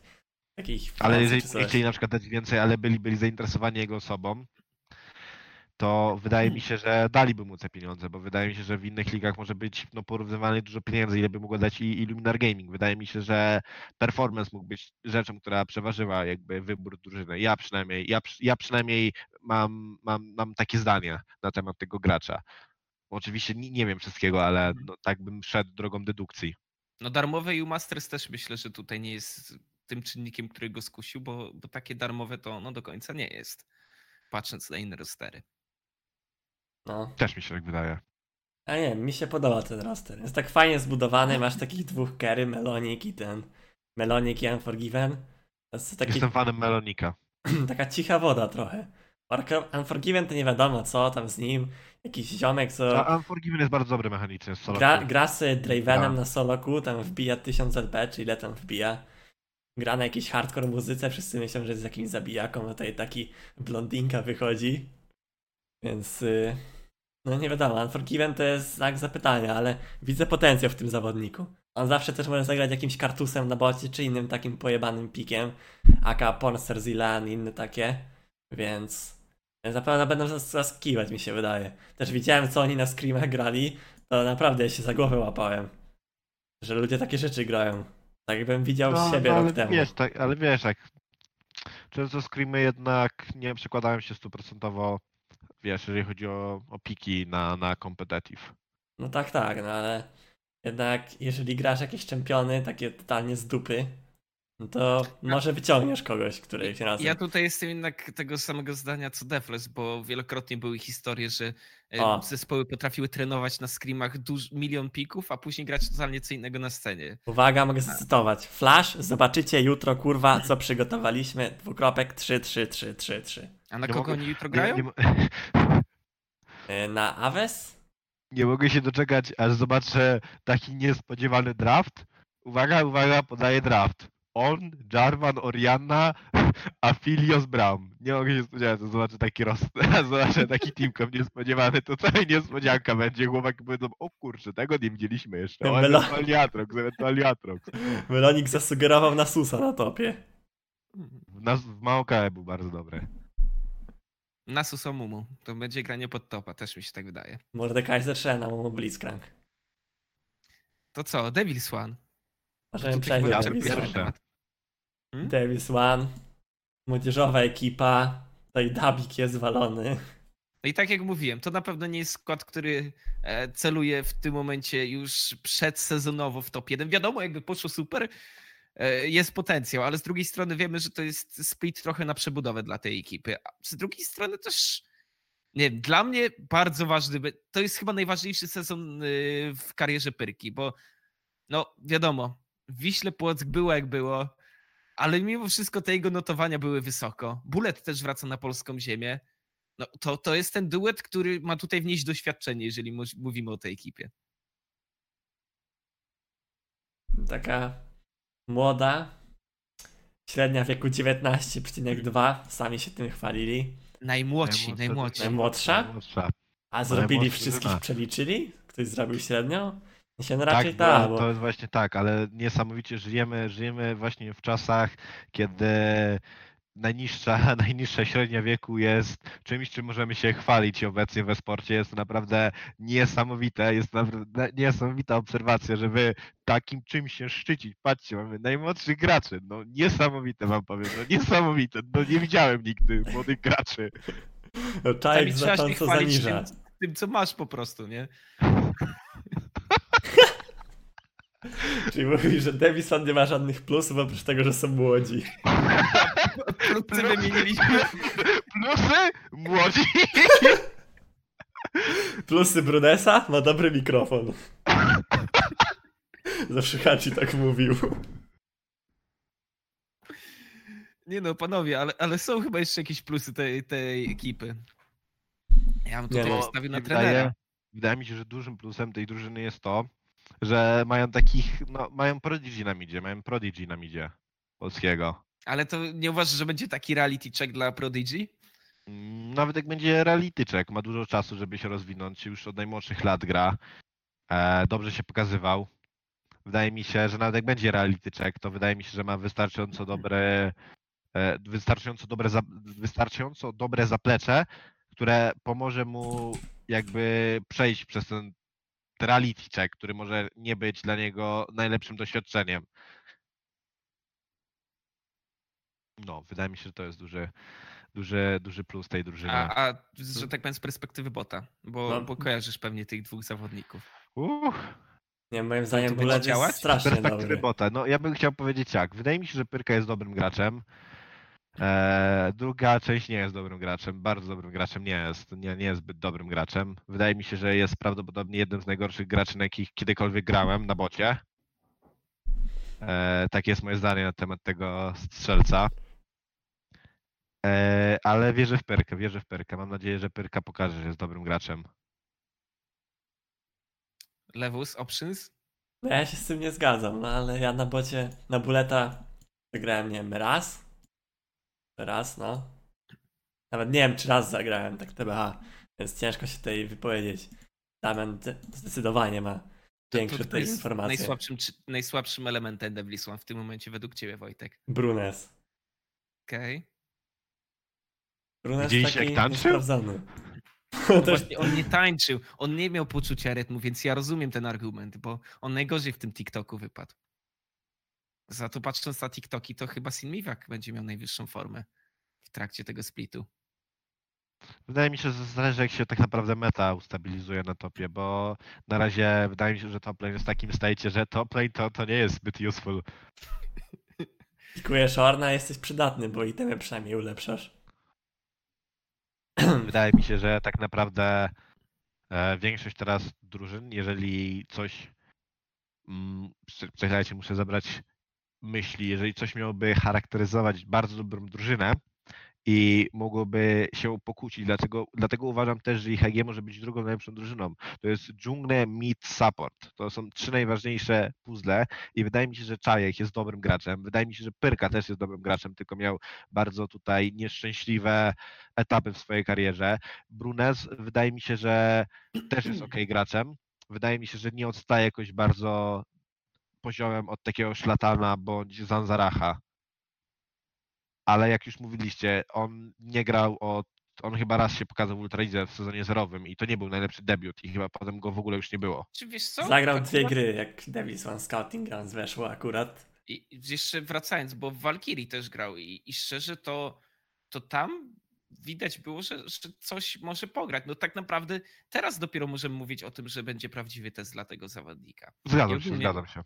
Dla, dla młodych z prawdziwy tekst, test tak naprawdę dla każdego z tych zawodników mi się wydaje, że będzie. Tak wszyscy albo mieli unlucky teamy, niektóre, Znaczy albo test, nie grali. wiesz, ostatnia szansa dla niektórych, to też tak może wyglądać, bo Dla kogo ostatnia szansa? no nie wiem, Pyrka, Bullet, To Bullet ostatnia szansa? Nie wiem. Bullet to tam wiesz. Włoch dopiero wrócił. Ale ziemi wydaje mi się, że może włoskiej. być prawda właśnie tutaj z, z Pyrką, że może to będzie jednak taka ostatnia szansa. No bo jednak wiecie, miał, miał s- słaby cały rok praktycznie w Wiśle, ale to też to środowisko nie było, nie było, nie sprzyjało. Wydaje mi się, że rozwojowi. tam mogły być inne problemy. Środowisko nie sprzyjało rozwojowi i tak chyba, chy- nie wiem, no wydaje mi się, że, że tak będziemy to puentować, i- ale jeżeli chodzi o, to, o ten skład, dla mnie, jeżeli nie dostaną się do, do playoffów, to porażka, ale jeżeli wyjdą top 3, to będzie sukces. A jak wy uważacie? Ciężko się nie zgodzić. Wydaje mi się, że top 4 już tak jest takie. No okej, jesteśmy tutaj top 4, ale wydaje mi się, że raczej nie będą walczyć o wygranie splitu. To też Wydaje mi się, że dostaną się na. Może powalczą, żeby. Trudno powiedzieć, tak naprawdę trudno jest przewidzieć, bo jak mamy tą silną Hmm. pozycję pierwszą, wydaje mi się, że tutaj jakby nikomu do głowy nie przychodzi inna pozycja pierwsza niż e, Agorogue, to tak naprawdę trudno jest wskazać drugą najlepszą drużynę, tak, że na pewno to będzie ta drużyna. No właśnie, może to będzie ta kolejna drużyna, którą mamy w zestawieniu, Wojtek. Może to jest to top 2, o którym dyskutujemy. Kick. Neo. Surf Kick. Cała ich nazwa. Ze sponsorem Del- nazwę. Delort na coachu, Ibo wracający, że tak powiem, no bo okej, grał w Rogue chwilę, ale to nie był pełny sezon. Póki zmieniający środowisko, Szlatan w Polsce, Matisław, który sam twierdził, że nie wygrał Ultraligi, że nie do końca czuje ten sukces. No i chyba dobrzy znajomi też. Bo, bo wiecie, tu, ja tu czuję taki vibe pompy. Zdecydowanie. Nawet patrząc po barwach. Tak, na pewno wyglądają na takich dobrych ziomeczków. Póki z Raxo też zawsze tam byli ziomeczkami, grali sobie duo. Nie wiem, od, odkąd pamiętam. Też szlatan, szlatan z tym, z Ibo też się zawsze tam kręcił. Mi się wydaje, że No, nawet to było... też tak naprawdę. No, mi się wydaje, że to było tak, że oni chcieli razem grać po prostu. Szlatan chciał grać albo z Ibo w Polsce, albo w ogóle nie grać w Polsce. I czy to jest dobrze, czy źle? To jest pytanie, bo Pride, w Polsce którym, wy- w którym wygrywaliście e, Defles, to było czuć, że się lubicie bardzo. Ale z drugiej strony, z twojej perspektywy, czy ma to jakieś duże, że tak powiem, minusy? Właśnie takie podejście? No właśnie, wydaje mi się, że największym plusem tego, że drużyna się lubi, jest to, że drużyna może się rozwijać. I jakby można wnosić swój poziom na, może jakby progresować po prostu, każdy, jakby jako piątka, jako poszczególne jednostki mogą progresować w środowisku, w którym każdy się lubi. Ale jakby spojrzymy na tą drużynę, czy to są ciągle gracze, którzy mogą być lepsi? Wydaje mi się, że mogą, ale o ile? I jak naprawdę może być dobra ta drużyna? Ej, to jest bardzo ciekawa uwaga, bo oczywiście Szlatan, duże pole do rozwoju, ale reszta chyba już powoli sięga sufitu. Tak patrząc na tych zawodników. Wydaje mi się, że dużo z tych graczy miało taki moment, gdzie mogli przeskoczyć wyżej i nie przeskoczyli. E, Chociażby Matisław już dość długo, tak naprawdę Puki też. E, Ice, tak wydaje mi się, że takie najlepsze lata, przynajmniej na polskiej scenie już trochę ma ze sobą. Znaczy, jak dla mnie Ibo przez Pauleca. Się Ibo to w najlepszych latach zdecydowanie mógł być. To był bardzo blisko, a, ale coś tam, coś tam nie wyszło. Raxo też chyba najlepsze występy w Panathinaikosie, tak mi się kojarzy, wtedy był, był tak e, hypowany bardzo. No ale z drugiej strony, wiecie, to jest materiał na top 2 przynajmniej. Też I mi wydaje mi się, wydaje- że wydaje- pocelują. Też mi się wydaje, że jakbym miał, mówię, postawić na kogoś pieniądze, to raczej bym postawił na to, że Kik będzie tą drugą drużyną. Wydaje mi się, że mogą powalczyć o to, żeby wygrać. E, Jestem fanem Szlatana jako gracza, jest bardzo dobrym graczem. Wydaje mi się, że jest e, niesamowicie dobrym graczem, ma bardzo dobre work ethic, jeżeli chodzi o rozwijanie się i no kibicuję jakby e, oczywiście całej czwórce, bo niestety jakoś Raxo dobrze nie znam, ale cała czwórka wydaje mi się, że jesteśmy w miarę dobrymi znajomymi i bardzo, bardzo ich będę wspierał podczas sezonu, żeby osiągnęli to, co chcą osiągnąć. Właśnie, a co ze Szlatanem? Bo wiecie, w Illuminar, pamiętam jego epizod, to jednak musiał grać u boku humanoida, a wiemy, że to, to nie jest najłatwiejsze zadanie. Później ta Hiszpania, w której chyba najbardziej się rozwinął tak naprawdę jako zawodnik. Rozwinął się, no ale tam jakoś za dużo z czekoladem nie grali. Znaczy Szatan na pewno grał więcej niż czekolad, ale też w większości gier tam nie grał w tym Mad Lions. Dopiero potem na znaczy- Iberian Cupie. Znaczy też musimy jakby wziąć pod uwagę to, że Szlatan grał w tym bardziej, wiecie, tym mechanical teamie niż w tym makro teamie. Są dwa teamy, rozumiem, jeżeli chodzi o zawodników. No tutaj Paweł, Paweł mówił kiedyś w wywiadzie dla Paweł LVP. Kamper mówił, że jest bardziej tym mechanical teamem, ale wydaje mi się, że Szlatan miał bardzo dobre otoczenie, żeby się rozwijać. Grał z bardzo dobrym zawodnikiem na midzie, e, Spritim a.k.a. Pięknym i miał bardzo dobrego coacha, tutaj Arane, który stworzył, nie stworzył, dał możliwość rozwoju na przykład takim e, no, topowym, topowym graczom, topowym graczom, tak chyba będzie poprawnie, przepraszam, mieszkam w Anglii, nie, nie, nie, nie znam polskiego, jak e, Selfmade chociażby. Selfmade Nemesis, więc na pewno ma tam. Mówię, mówię bardziej z perspektywy tej danej pozycji, ale No, tak, no. Nemesis, Cramshot, to wszystkie osoby współpracowały jednak z Araneą. Mhm. A, a propos trenerów. Chyba najpiękniejszy na tym zdjęciu. Na, na sam, na pierwszym planie zdecydowanie. Paweł Szabla w nowej roli. Wiemy, że były zawirowania w związku z tym, jak ma wyglądać jego kariera. A nie wyobrażam sobie oczywiście, bo rozmawialiśmy trochę o tym, jaki powinien być trener, jak, o co powinien dbać, jak powinien do tego podchodzić. Wiecie, to, to nie będzie LS, który będzie liczył wszystko i, i tłumaczył, rozkładał grę na czynniki pierwsze strategicznie, ale z drugiej strony wiem, że Paweł ma bardzo dużo takich atutów, które mogą jednak pomóc tej drużynie. Mi się wydaje, że ma takie właśnie atuty, jeśli chodzi o całą atmosferę i to, jak drużyna prosperuje na takich. Ale nie czysto- sprowadzajmy wszystkiego do Ale- tego, że będzie robił dobrą No, atmosferę. no bo nie, nie, jest nie, to Ale- chciałem powiedzieć, ale, Ale chciałbym powiedzieć, że też bardziej bym jakby znosił się do tego, że wydaje mi się, że to będzie taka osoba, która będzie starała się utrzymać tą drużynę, drużynę w takim porządku i żeby się nie rozpadła, ale wydaje mi się, że są tam na tyle dojrzali gracze, którzy nie będą się kłócili i wiedzą jakby, wiesz, e, co jest pięć. Takie dobre wibracje będzie wprowadzał do drużyny. Bo wiecie, z drugiej tam- strony jakby wszedł do drużyny młodzików, respekt pewnie z miejsca tutaj, a będzie grał z, z ludźmi, z którymi grał wcześniej w zespole, bo w zasadzie patrząc na nich, to czekajcie, nie wiem czy z Raxo i Matisławem miał Z okazję. Raxo, z Raxo by trudno, żeby z nim grał. E, ci, tak, tak, tak. że z Raxo by było dość trudno zagrać. Ale z. Matisławem nie grał, z Matisławem nigdy nie zagrał w drużynie, ale z, z Pukim, e, Ice Beasto i ze Szlatanem mieli, mieli okres wspólny. Mhm, mhm. No a teraz ma być, wiecie, to, tą półkę wyżej, że tak powiem. Chociaż no pytanie też to zależy od podejścia, nie? E, Bo podobną sytuację teraz mam w Fnatic, nie? Mifi tam dochodzi i też grał z, z kilkoma z, z zawodników przez długi czas, a teraz, teraz jest ich trenerem. Ale chciałbym dodać, że Miffy jest niesamowicie inteligentnym graczem taki i wielki wydaje mi się, że on może być bardziej po prostu osobą, która będzie patrzyła na tę drużynę z perspektywy strategicznej, a i- ja bym kwestionował umiejętności strategiczne Delorda.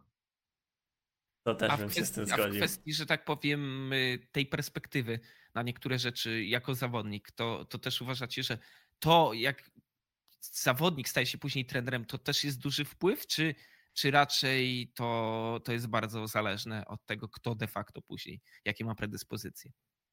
Na pewno jak ktoś był kiedyś zawodnikiem, to ma większe pojęcie o grze. Tak jest z, tego, z takiego punktu czysto empirycznego.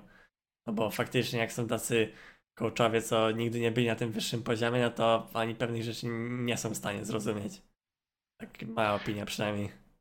Wydaje mi się, że to też zależy od tego, jakby na jaki rodzaj trenera się kreujesz, bo wydaje mi się, że jeżeli byłeś e, graczem i zostajesz coachem, to stajesz się bardziej takim szóstym zawodnikiem drużyny niż rzeczywiście trenerem.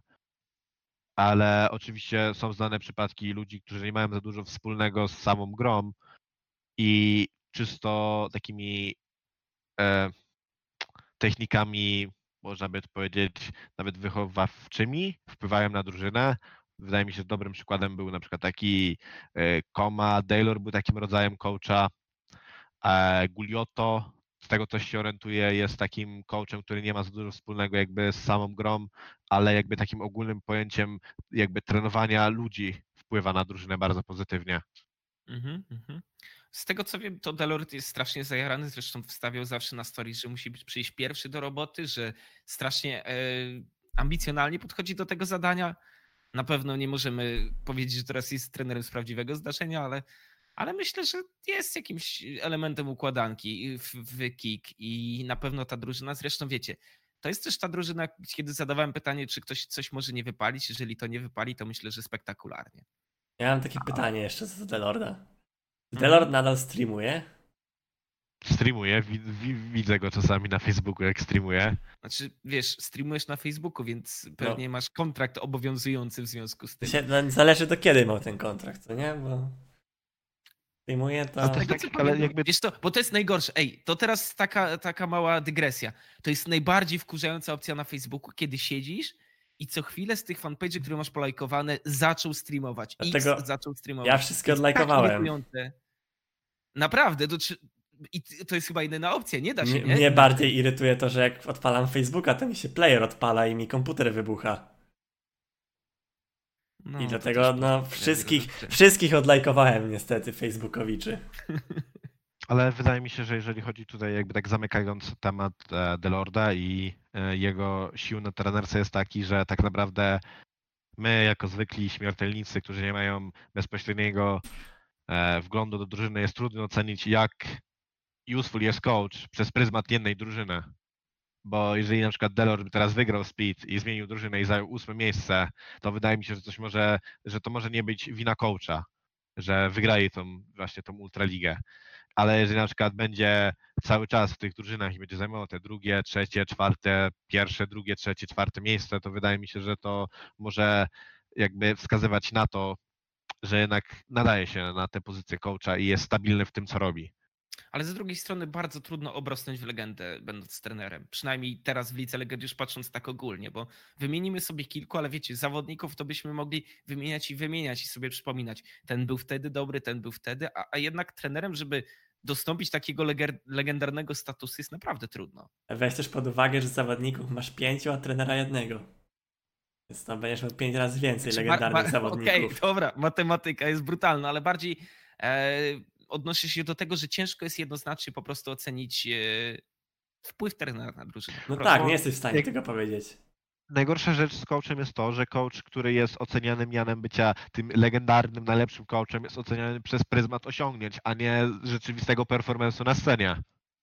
Bo pomimo tego weźmy pod uwagę chociażby Fakera, że nawet w czasach, kiedy Faker nie wygrywał za dużo, jego drużyna nie, preze- nie prezentowała najwyższego poziomu, ciągle był uważany za jednego z najlepszych graczy, ponieważ utrzymywał stały performance, który był na najwyższym poziomie. A nie wiemy, ja nie słyszałem praktycznie nigdy nic o żadnym e, trenerze z LCK tak naprawdę. Nie, nie słyszałem za dużo poza jakimś tam CV Maxem albo Komą, przez fakt, że po prostu wygrał niezliczoną ilość razy LCK i Worldsy. I wydaje mi się, że to jest ta największa różnica, która e, jakby przeważa, że łatwiej jest mieć świadomość dobrego, być, mieć świadomość o dobrym graczu niż o dobrym trenerze, ponieważ wyznacznik tego, jak dobry jesteś, jest inny. Teraz tak Mhm. naprawdę zobaczymy, co tam Keiko ma prezentuje. Jak teraz Vichy jest. Nie ma takiego Oj, rosteru. co, wiele osób Chiny wciągnęły Typowo. i później wypluły. Zobaczymy, jak to wyjdzie. Przejdźmy chyba do następnej ekipy. Do pretendentów. Hago Rogue. Młodzi, Kurczę, no- przystojni w piwnicy tutaj się znajdują.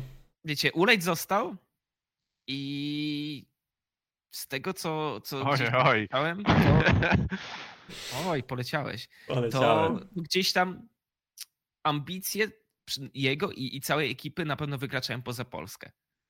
I też ciężko jest jakby kreować takiego wyrazistego lidera, jeżeli chodzi o poziom sportowy, a innego niż, niż ta ekipa. Tak, mi się ale- wydaje, że tutaj botlane przede wszystkim jest o wiele wyżej niż wszyscy inni.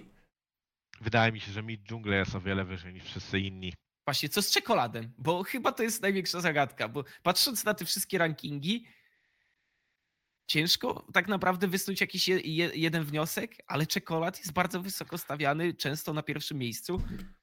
Czekolada jest najlepszym midem w Polsce już od Czekoloid roku. jest tak Chciałem tylko coś powiedzieć. Paweł, czego Szczepanik, masz pozdro i jesteś najlepszym midem w Polsce i mam nadzieję, że to udowodnisz. Wierzyłem od niego już za czasów, kiedy graliśmy razem w Polish Open, że jest naprawdę utalentowanym graczem i byłem skłonny bardzo dużo poświęcić z perspektywy całej drużyny, żeby tylko dać mu resource, bo wiedziałem, że je dobrze wykorzysta. Czyli Mam nadzieję, że to, mam nadzieję, że to szotujecie, mu to wyślecie i dacie serduszko. Kolesiostwo, rozumiem. Trudno się nie No zgodzić. Że czekolady najlepszy mit w Polsce. No, powiem tak, że nawet to, jest. To weszło do głowy wszystkim, bo czekolad zawsze mówił, że jest najlepszym midem w Polsce i no już tak zostało. I to nie ma podjazdu do tego. Jakoś. Wiecie, był już jeden mit w Polsce, który robił tak i, i był No i- bezsprzecznie pierwszym midem w Polsce. A to, to nie był Polak, to nie był Polak z krwi i kości, a czekolad jest prawdziwym Polakiem z krwi i kości.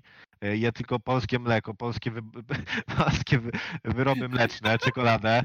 E, jakie są polskie czekolady? No Milka chyba nie jest polska. Nie, Wedel. Wedel, graje tylko Wedel. Znaczy z tego co wiem, to Wedel już chyba też Już jest nie, polski. ale był Już nie. kiedyś polski. Ma polskie korzenie jak.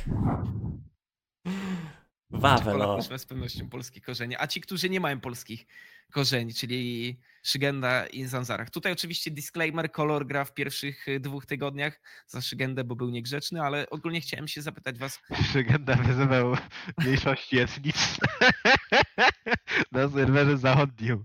I tutaj helikoptery podleciały, skuły go, przenieśli go do tej ośrodka Riot Games. No i teraz jest w ośrodku Riot Games ze statusem szczególnie niebezpiecznego.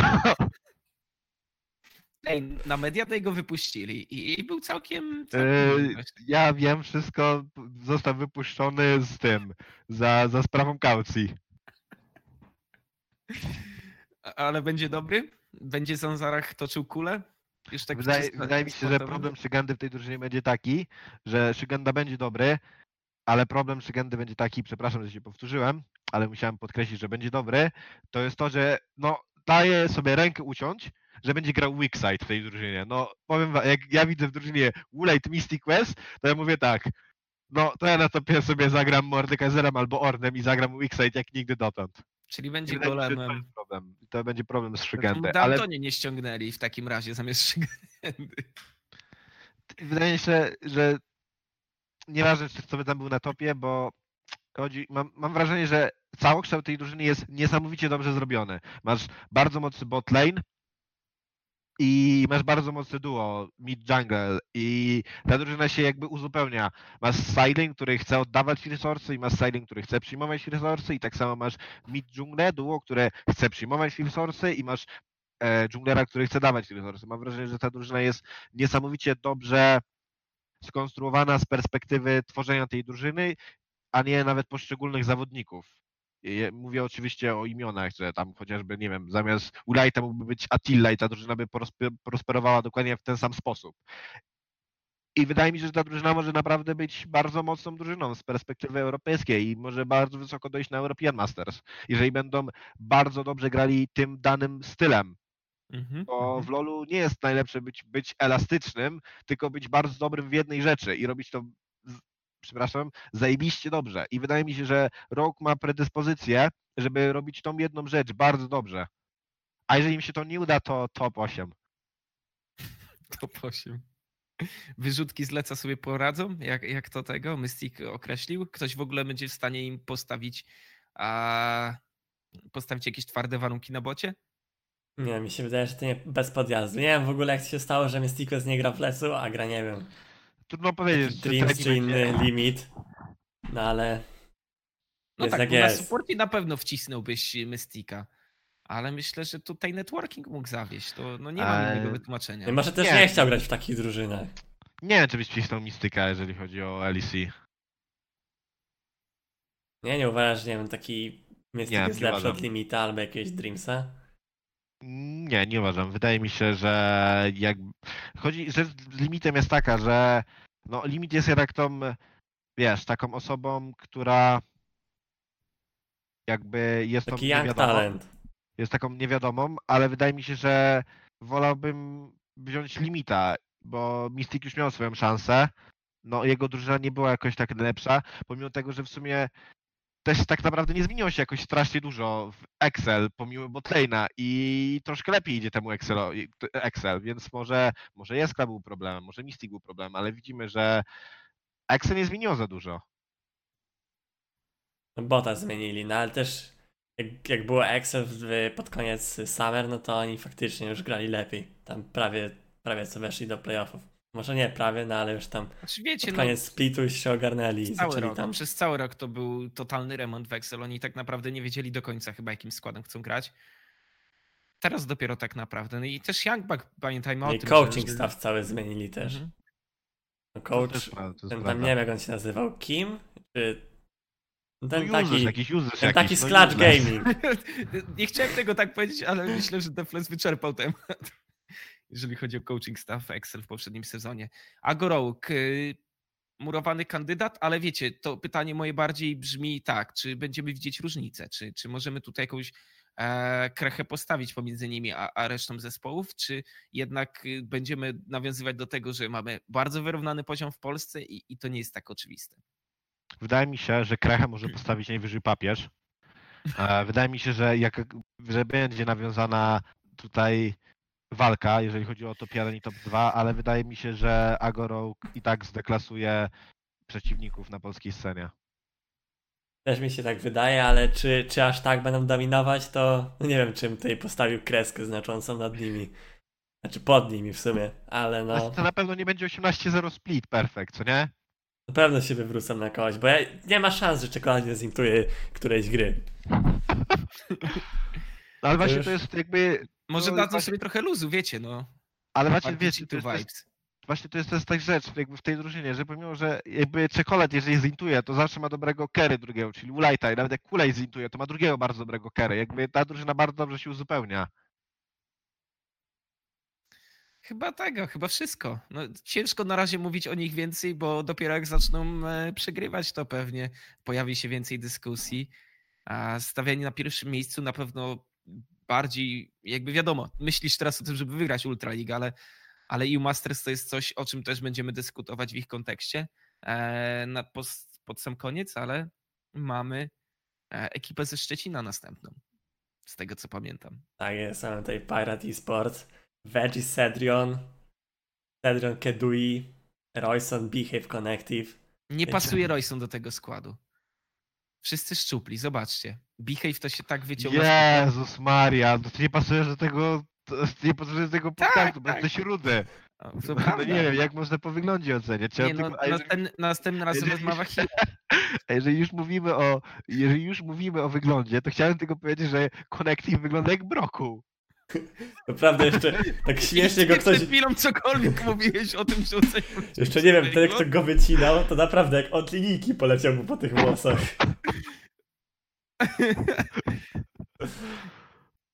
Bo u, u Cedriona też od linijki ktoś poleciał ostro. To jest prawda, to jest prawda. Mogli się troszkę bardziej tutaj postarać. Nie, no, Ale- chciałem, chciałem tutaj docenić Behave'a, bo naprawdę e, widać tą różnicę, ale pytanie, czy to jest taka zmiana, wiecie, całokształtu. Na lepsze. No z reguły, wiesz, tak potężne zrzucenie masy oznacza coś więcej, no. On sam się chwalił, że to było 20 kilka albo 30 może kilo. No, wydaje mi się, że to bycie bardziej takim konsekwentnym wobec własnej osoby i samo zdyscyplinowanie się pozwala No na czyli to już jest kroków. pozytywna zmiana. To jest prawda. Ale czy pozytywna zmiana behavior uratuje Praju pod midem? Nie wiem. No, może być ciężko, jak Royson będzie tower claim Czekaj, do czekaj, 20 bo tak- minuty. Widzę, że się dwóch kolegów spotkało fanów Roysona, to może wy sobie porozmawiacie. No, raczej jestem antyfanem Roysona niż fanem. Defles tutaj nie wiem, w którą stronę. No, ja bym chciał powiedzieć tylko, że Royson skaluje proporcjonalnie względem poziomu przeciwnej drużyny. Czym niższy jest poziom przeciwnej drużyny, tym lepiej skaluje Royson. A jako, że gramy w ligach regionalnych, to ten poziom będzie mniejszy, tak? Czyli tutaj Royson, przepraszam, muszę zobaczyć, czy będziemy widział. Tutaj tu jest Royson, Royson idzie w górę i- drużyna idzie w dół, i drużyna przeciwna idzie w dół, co nie? Bo jest gorsza, jest gorsza. I czym gorsza jest drużyna, czym niżej idzie i Royson tym wyżej idzie, co nie? Jakby to jest rzecz z Roysonem. Ale kiedy jakby poziom i Royson zaczynają się spotykać mniej więcej na podobnym poziomie, to tak o się dzieje, nie? I Jest, nie ma prawa zmina. To jest problem Roysona moim zdaniem. No ciężko się z tym nie zgodzić. Bo jak ktoś umie spaniszować Roysona na midzie, to no jest ciężko tam u niego. Nie wiem, jak, czy jak taki czekolad się nie spotka z Roysonem, to czy nie będzie robione to, co Znaczy- piraci pokazywali na tym swoim klipie w drugą stronę. Cho- Chodzi o to, że to nie jest tak, że to Royson nie będzie dawał rady na przeciwnego midlanera, bo nie odbieram mu jego umiejętności lane'owania, tylko czy reszta jego drużyny da radę na przeciwnego midlanera. Jakby to jest ta rzecz, jeżeli chodzi o Prios mida. A co z, z botem, z eksperymentem Kedu i Cedrion? No bo wiecie, No to- na papierze te niki nie, są, nie są złe. Powiedziałbym, że e, no cał, całkiem aspirujące do tego, żeby być dobrymi, ale z drugiej strony Cedrion z roll swapował, to na pewno dużo zmienia. No to jak powiedziałeś, to jest taki eksperyment i teraz muszę jakieś dobre porównanie znaleźć. No, ciekawe, czy wyjdą atomówki, czy... Kto jeszcze jest wynikiem takiego? Czy moje jojo wyjdzie? No to jest eksperyment. Ja bardzo chciałem, żeby z tego atomówki wyszły niż moje jojo. Bo A, po a profesor X to wszystko dobrze zmiesza? Ten po lewej, czy nie? Mam nadzieję. Wiecie, to jest taki, wygląda na tym zdjęciu, jakby tutaj jakąś substancję X zażył przed zdjęciem.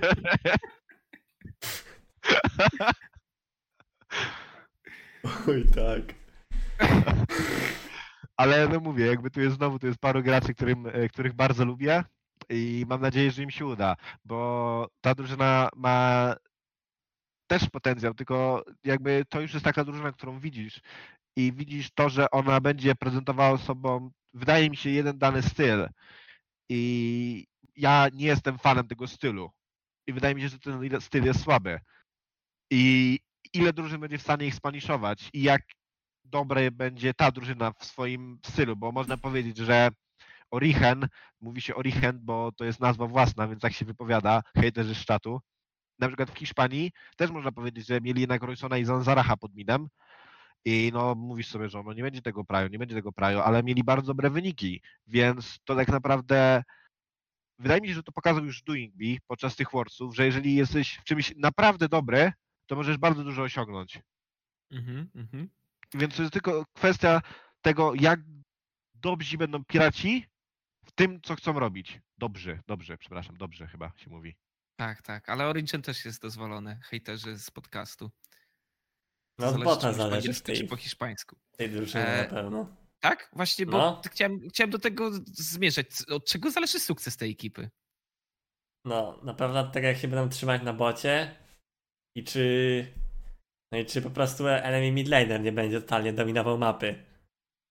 Podczas gdy Royson będzie sobie siedział pod towerem i korkiem skalował czy czymś innym. Znaczy, Ale- wydaje mi się, że Po 20 minucie już mi się wydaje, że mogą spokojnie tam dobrze już im iść. Nie wiem, Kedui też całkiem dobrze grał potem w późniejszych etapach. Nie, wi- nie wiadomo jak Cedron będzie na mapie się poruszał. To jest ten problem. Bo jak chłop jednak AD grał, a za Dena supporta, to mi się wydaje, że tak ciężej się zesłapować niż na przykład z dżungli albo z mida.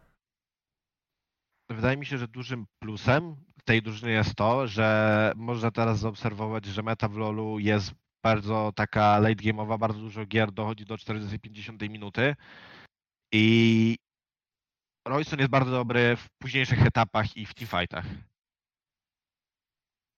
Więc to może być jakby duży plus. Wydaje mi się, że może shifty mety będą dla nich bardzo niedobre.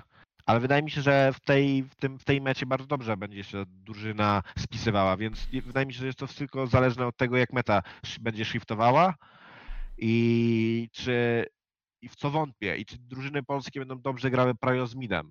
Bo Prajo z Mida to jest to, byśmy mogli jeszcze z pięć streamów zrobić na temat Prajo z Mida i dać przykłady, gdzie ludzie grają dobrze, a gdzie grają słabo. Więc to, to nie jest wszystko takie zero-jedynkowe, jak się mogłoby wydawać. A, jeszcze, bo tak patrzę, nie daj mi to spokoju. Chciałem zapytać, czy twojego kolegę, pana Brokuła, za każdym razem widzę to. e, Nowe środowisko, totalnie nowy skład.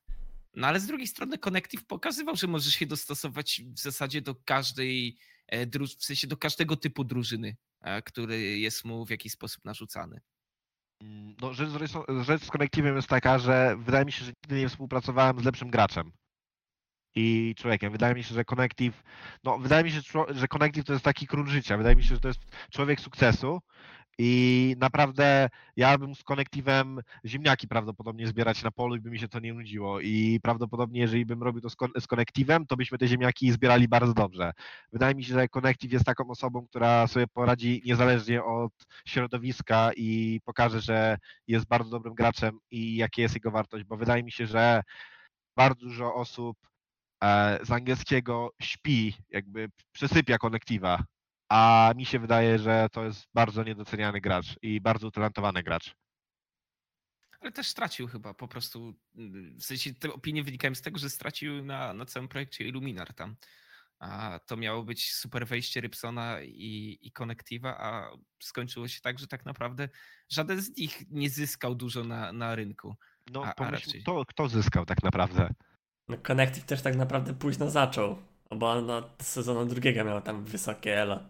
A zaczął grać kiedy? W sezonie szóstym, siódmym? Nie wiem dokładnie, no ale Tak strasznie późno wcześniej, zaczął. wcześniej był znany jako mistrz, mistrz, Mistrz solo kolejki. No. Ale na Westie też miał Challengera co sezon. Tak, tak, tylko że do, z tego tak naprawdę go kojarzyłem, że zawsze był ten numero uno, nie? No. Istowski. No dobra. A, to jeszcze może Veggie. Bo wiecie, rozstanie z Illuminar, że tak powiem rozwód. A z tego co wiem, to kłótnia o dzieci, taka przysłowiowa, ale teraz zmiana, zmiana środowiska, no. Było ostro tam z Veggie i HG z tego co słyszałem. Nie wiem, nie wiem. Ale tak pasuje, Veggie pasuje na pewno do takiego imidżu pira- pirata. Veggie to jest taki trochę kurczybyk. Ale z drugiej strony, wiecie, co mi najbardziej w tym wszystkim zastanawia, bo ja wiem, że Veggie zawsze będzie miał tą standardową swoją pracę, że też będzie współpracował tak jak na przykład z Sportmaniem. Ja się zastanawiam, czy on będzie się w stanie mocno poświęcić temu projektowi. Czy, czy, czy tutaj, wiecie, tak naprawdę realnie odczują tutaj jego, jego wpływ na tą ekipę? Nadal gdzieś tam pracuje?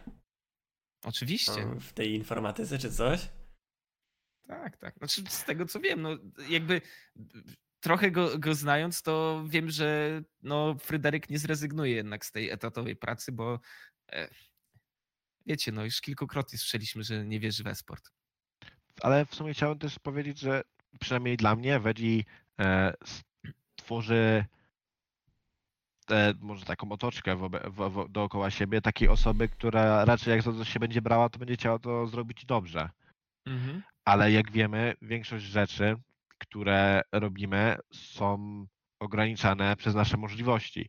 I ja bym chciał bardziej jakby skupić się, jakie są możliwości Wedziego, bo tak mówimy o tym Wedzi, mówimy o tym Wedzim, że e, wiecie, był kiedyś w LCS-ie i tak naprawdę no to jest tak naprawdę największy sukces Wedziego, że był właśnie w tym LCS-ie, a to było z, z 5 lat temu, 6 lat temu. też był w LCS-ie. No ale czekajcie, czekajcie, a EU Masters drugie miejsce to, to nie jest sukces?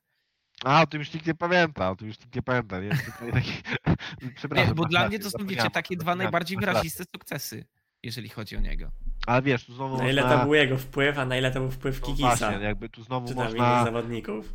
jakby znowu można tą rzecz jakby rozdrapywać, czy rzeczywiście coach ma aż tak duży wpływ, no bo bez Kikisa to oni top 2 nie byli.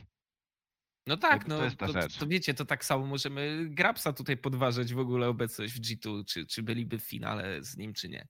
Worldsów. No, on tu też można go podważać, ale jeżeli go nie wymienili, to wydaje mi się, że e, dużo ludzi też może mylnie patrzy na pewne części drużyny, bo on może nie musi mieć jakiegoś niesamowitego, niesamowicie pozytywnego wpływu na drużynę, ale jeżeli mam wrażenie, że nie ma negatywnego, to, to jest na plus Mhm, mhm. takiej drużynie. I wydaje mi się, że jeżeli miałby negatywne, to by wy go wymienili. I jeżeli najlepsza drużyna e, na zachodzie jakby uznaje jego obecność, to wydaje mi się, że robi coś, robi coś, że im pomaga, że jakby szanują jego obecność. Wiemy, że na pewno w jednej kategorii już wygrali, w kategorii przedstawianie zespołu, więc kto jeszcze nie sprawdził tego wideo, to serdecznie polecam. No i chyba lecimy dalej, nie? Hashtag lecimy. Naves. Naves, drużyna bez zmian. Żadnej zmiany. Jedyne tylko. Nie, w sumie jest jedno. Zmienili supporta. Z Gierka na Kubyda. Ale czy to jest zmiana, którą jesteś w stanie zauważyć? Nie wydaje mi się. No, wiesz, No. no, grali z nim też na początku tego, w sensie sezonu drugiego. No, a ja, jeżeli chodzi o Aves, to mam tylko dwie rzeczy do powiedzenia. Wydaje mi się, że jak jest się w pozycji wyprostowanej, to zapina się marynarkę. Tak mi się przynajmniej wydaje. Też prawda. wtedy koszulki nie widać klubowej. Ale branie w ogóle koszulki pod marynarkę? No, to też Esportowej? nie, to nie jest, też ale tak. chciałem tylko powiedzieć, że w Opinii spliturowców. w pozycji wyprostowanej zapina się marynarkę i to jest chyba dwurzędowe, więc zapina się na guzik wyższy. No i tak samo jak roster bez większych zmian, to wydaje mi się, że w standingu też nie będzie większych pozytywnych zmian, najwyżej mogą być na minus. Raczej na pewno będą na minus, bo No, trzecie wiecie- miejsce wtedy to był evenement. Tak, No trzecie to był miejsce. evenement, no ale trzecie miejsce no, podczas sezonu zasadniczego, no to, to ja miałem trzecie miejsce podczas sezonu zasadniczego w Pride, ale przyszło co do czego, no i dostałem reality checka. No i teraz zniżyłem się do poziomu tutaj Rajona, że podcast z nim prowadzę. A nie, przepraszam, nawet nie prowadzę, jestem gościem, jestem gościem. Oj, chyba będziemy musieli jakoś bardziej dobierać tych gości szczegółowo, tak mi się wydaje. Tutaj na czacie niektórzy piszą minus Ryan plus Defless. E, widziałem przeróbkę bardzo dobrą z, tym, z tą prezentacją składu. Twarda bania i zaciśnięte pięści. No, można to się chyba te- uśmiechnąć. I to, I to chyba tyle. A, i szczerze rozmawiałem z kilkoma zawodnikami. Wydaje mi się, że tutaj trochę niedoceniany jest mimo wszystko Bucu. Że gdzieś tam zamknięty jest y, w tej łatce OTPK kilku postaci, ale jeżeli mówimy o słynnym Prio z Mida, to tutaj, tutaj to się może pojawiać. Mimo Tak. wszystko. On ekipa może zrobić z takim mapę. rosterem. Jakby Hmm? jak grasz na midzie i nie masz, nie masz sidelinii ani lasu, no to ciężko. Bo no, wydaje mi się, że poziomem tej odstają do innych drużyn. Dobrze, ale z drugiej strony że to w jest naj, najgorsza, najgorsza drużyna w Ultralize, no i każdy musi Nie, nie, da się, nie, da się, nie da się tak stwierdzić teraz jednogłośnie, kto jest najgorszą drużyną. powiedzieć, że to jest najgorszą, ale wydaje mi się, że Aves ma dość duże szanse, żeby wygrać jakby miano najgorszej drużyny. Ale wydaje mi się, że są też inne drużyny, które mogą powalczyć o tytuł właśnie najgorszej drużyny e, Ultraligi sezonu trzeciego. Ale tak jak tutaj wspominał Lewus, pomimo tego, że no jest to prawie zmina, mówiłeś o tym, że Bucu ma tą łatkę OTP, ale czy on, czy on nie jest OTP w sumie tak, tak trochę? Wydaje mi się, że ma parę takich postaci, które jakby ma na wyższym poziomie niż inne. Talon, Z, LeBlanc się kończy. I się kończy, się kończy, tak samo jak miałem Ezreala i się kończyło. No, jedyna szansa mi się wydaje na Aves to jest Treni. Zależnie czy wejdzie w ten, e, w ten wiecie, e, w stan, w którym będzie w stanie wykierować grę i zagrać swoją prawie że perfekcyjną grę. Wydaje mi się, że to jest coś, na co może liczyć Aves i może pokładać swoje nadzieje.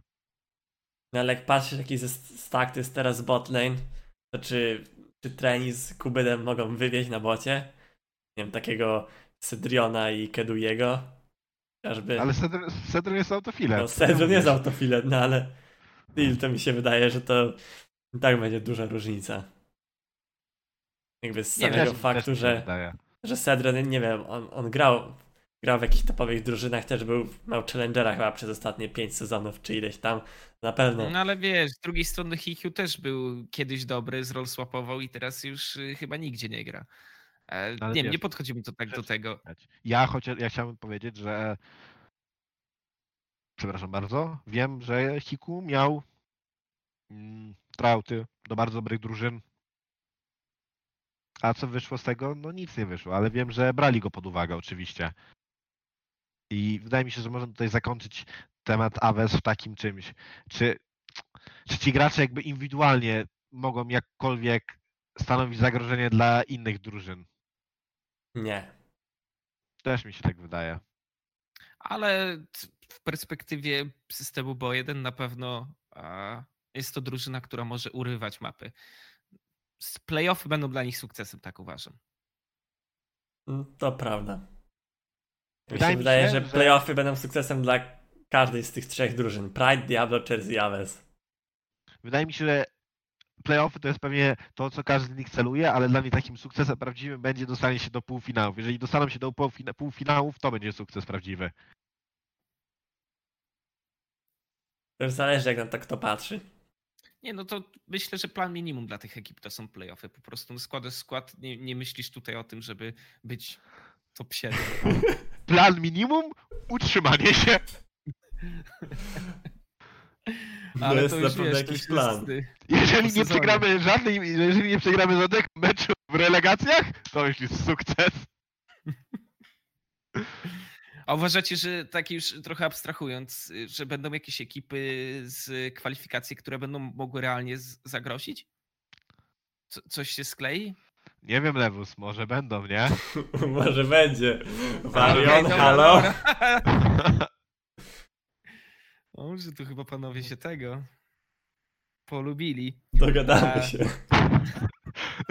Jesteś Marion? Ale pa, to robisz, robisz skład, Dobra, ju- już widzicie, już został zlikowany, Jak- zlikowana trójka ze jak wygrasz relegację, to potem po prostu sprzedajesz slota, bo teraz będzie No więcej pewnie, warty. tak. Będzie więcej warty niż teraz był. Bo teraz to trochę prank był, ale miejmy nadzieję, że za pół roku coś z tego się wyciągnie, jakiś kwit. Koniunktura będzie lepsza. Przejdźmy do... Pride. Okej, do ulubieńców publiczności. Takich Pride nazwałem. ulubieńcy publiczności. Mi się wydaje, że to jest mocne tutaj. Nie, bo chyba źle zrozumiałeś. Yy, Nie mówię tutaj w perspektywie organizacji, bo ciężko, żeby byli ulubieńcami publiczności jako Pride, ale mamy tutaj kilku solidnych kandydatów, bo wiesz, mamy Syrpiego, aka KMS, który, który na pewno ma y, trochę publiki, mamy Leko, który będzie nową gwiazdą Ultraligi. Przepraszam, Stary że ci się tak Mm? chamsko e, przerwę ci, ale co znac- oznacza skrót? KMS to jest Kamiś. skrót od Kamiś, a Kamiś to od Kamil. Imię Syrpiego. Ale beznadziejny nick. A wiesz, co jest najlepsze? Że na turnament realnie nie mają polskich znaków i będzie miał KMS. Skrót Kamil Ślimak. No i wiecie, mi się po- bardziej po- podobało. Okej. Nie, to totalnie wybiło. Myślę, że to jest najważniejszy punkt dyskusji. Czy będzie KMS, czy będzie KMS na turniejowym? Zmiana niku kolejna podwinta. Do Rybsona można dodać. No. Nie, nie rozumiem. Nie rozumiem zmiany ników. To jest dla mnie zawsze zagadka, dlaczego gracze się na to decydują. Zresztą Wynika- przy, przy okazji ostatniego podcastu też dyskutowaliśmy. E, Sheriff na Patrick, Norskeren na Torę, nie wiem, nie wiem Chciałem co tylko powiedzieć, że zmiana niku wynika z tego, że po prostu e, nick to jest coś takiego, że jak zaczynasz grać, to raczej nie spodziewasz się, że to jakkolwiek będzie się utożsamiało z twoją osobą i w pewnym momencie gracz stwierdza, że jego ksywka, nick nie ma nic wspólnego z, z tym, jaką osobą jest. A wiesz, że KMS, aka Syrpi, aka Astray, aka Forgotten Love i coś tam jeszcze, no zmieniał nick już chyba z 20 razy. Więc... Może po prostu, wiesz, nic nie było tym, z czym mógł się utożsamiać. Ale przejdźmy do rosteru. Wydaje mi się, że to jest ten roster z, tego, z, tej, z, tej, z tej dolnej półki. Jest to roster z tej dolnej półki, ale wydaje mi się, że to jest takie coś, co może zaskoczyć. Że mogliby zaskoczyć, moim zdaniem. Nie zdziwiłbym się, jakby to właśnie był ten roster, który by zaskoczył. Dla mnie silnym punktem jest midline. Uważam, że Warszy jest niedocenianym graczem, ale z drugiej strony, jeżeli mielibyśmy popatrzeć w perspektywie duo mid jungle, to trochę słabnie jednak moc e, Pride. No, mi się wydaje, że Wysek to jest coś takiego, że wstajesz z rana, bierzesz jakąś ćwierćdolarówkę, bo ja żyję w Ameryce, to biorę ćwierćdolarówkę, e, robię tak zwany coin flip, no i co wypadnie, to wypadnie i wtedy mogę zadecydować, kto wygra. Wydaje mi się, że podsumowując, to jest to po prostu taki niezbyt stabilny gracz. I jakby performance może być zależny od tego, jak dobrze mu pójdzie w danym dniu. Dobra, jak pójdzie mu split? Lewo zrzucaj. Rzucamy? Dobra. 50-50. To Rzucamy. dobrze, co źle. Czyli re, reszka, reszka to będzie top 7, a orzeł to, A orzeł orzeł top to playoffy. O, orzeł playoffy, orzeł playoffy. Uwaga, uwaga. Wyjdzie orzeł Sprite. Wyszedł uwaga, wyszedł orzeł. Nie wiem na ile to widać, ale Co to mamy było? orła. Zapomniałem już. Orzeł? To, że będą że będą playoffy, no orzeł No Sprite. playoff, no playoff. Chyba playoffy. Podobno Syrpi dobrze Ale- koluje jak ciągle na Ale chciałem ekran. powiedzieć, że miałem, miałem moment, gdzie grałem z Syrpim, bo, bo, bo subował i fajnie mi się z nim grało, przyjemnie mi się z nim grało. Fajny chłopak. Też mogę potwierdzić. Bardzo dobrze się z nim gra na bocie. Jeśli nie jest wkurwiony na kogoś z dolnej alei, na drugą osobę, ale no Imo jest over, o, underrated strasznie. Bo tam Mieliście niektórzy taką go... relację love-hate? Najpierw było to love, a potem było hate. Jak było hate, no to wiesz. W toksycznym związku się już nie da grać na bocie. Zależy, są osoby, które wiesz, takie toksyczne związki kręcą i tutaj coś może wyniknąć z tego. No to u nas toksyczny związek na pewno nie działał. Ale teraz byłby przytulasek, czy już nie? Teraz już, już da się, da się z powrotem. Tym A wydaje mi się, że to jest taka raczej drużyna, o której nie da się jakoś za dużo powiedzieć niż to, że wydaje mi się, że to chyba, może chyba się ze mną zgodzicie, że w porównaniu do tej dolnej części tabeli, to raczej będzie ta drużyna, która może teoretycznie jakoś zaskoczyć i wygrać coś więcej, ale oczywiście nie mówię tutaj oczywiście, że będą wygrywać split, ale może jakieś top 4 w playoffach, kto wie. Jak mielibyśmy dzielić na te słynne tiery A i B, gdzie mamy pierwszą piątkę, a, pozostała trójka, to jest y, Pride, Aves i Diablo, to to są dla mnie najlepsi z najgorszych. Też bym Tak. tak powiedział. Też bym Też dał tak Pride na powiedział. szóste miejsce. Więc A jak Leku? Bo oprócz tego, że jest złotousty, że tak powiem, to, to jak ty, Lewus, chyba będziesz najlepiej wiedział, jak to wygląda yy, w perspektywie jego formy sportowej. no, forma sportowa na pewno jest, zwłaszcza jeżeli patrzymy na konkurencję, jaka jest w tej dolnej części. Ale jakiś taki turbo wybitny, to jest nie wiem, jakiś drugi melonik, to bym nie powiedział. Ale na pewno. jest tak OP. Ale to ma też swoje piki. Jakiś Tryndamer, on zawsze grał takimi dziwnymi czempionami. On może, nie wiem, zagrać Timo, Dianą, czymkolwiek tak naprawdę na topie. Ale też u niego tak to zawsze wyglądało, że był taki moment, że, że on po prostu już się kończył mentalnie i na przykład walił 15 gier lustrik i, i tam to już wszystko intował po kolei. No i co pisał na czacie, ale to to dobrze, jest- że Riot tego nie widział. Bo Ale moglibyśmy go nie zobaczyć scenaryusz w tutaj. tej drużynie, że tam też się może posypać. W sumie I to jest co? prawda, to jest taka drużyna, która może nie wypalić z perspektywy mentalnej. To prawda, no, wiele tutaj takich wybuchowych charakterów. W sumie to chyba wszyscy oprócz Dambaja. Tutaj mają raczej taką. No ja jeszcze jeżeli chodzi o wspierającego nie mam jakichś większych e, informacji, ale wydaje mi się, jak tutaj przed, przedstawiłeś e, sytuację toplanera, to wydaje mi się, że większość tych graczy miała taki toksyczny okres w swoim życiu.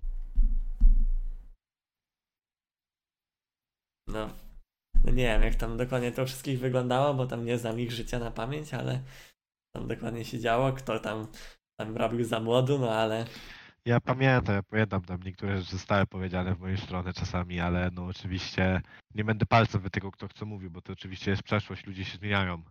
Ale mamy potwierdzenie od trenera, od Kiao, że u nich y, mental jest perfekt. no ale to przed No No jeszcze split, split jakby przed splitem było cię, przed splitem już byłby mental chujowy, to faktycznie byłoby ciężko. Zapytamy za tydzień, może za dwa, y, raport z, z obozu Pride. No i tyle. I prze, przejdźmy do tych, którzy. Ja nazywam ich kandydat, kandydaci do top 8, bo dla mnie na papierze ten roster jest najgorszy w całej Ultralidze. Z pewnością nieco więcej może powiedzieć nam Defles, którego nie widzicie tam. Aczkolwiek jakby poszukał u siebie w szafie, to znalazłby pewnie taką koszulkę. Eee, jak ty oceniasz Diablo Chairs?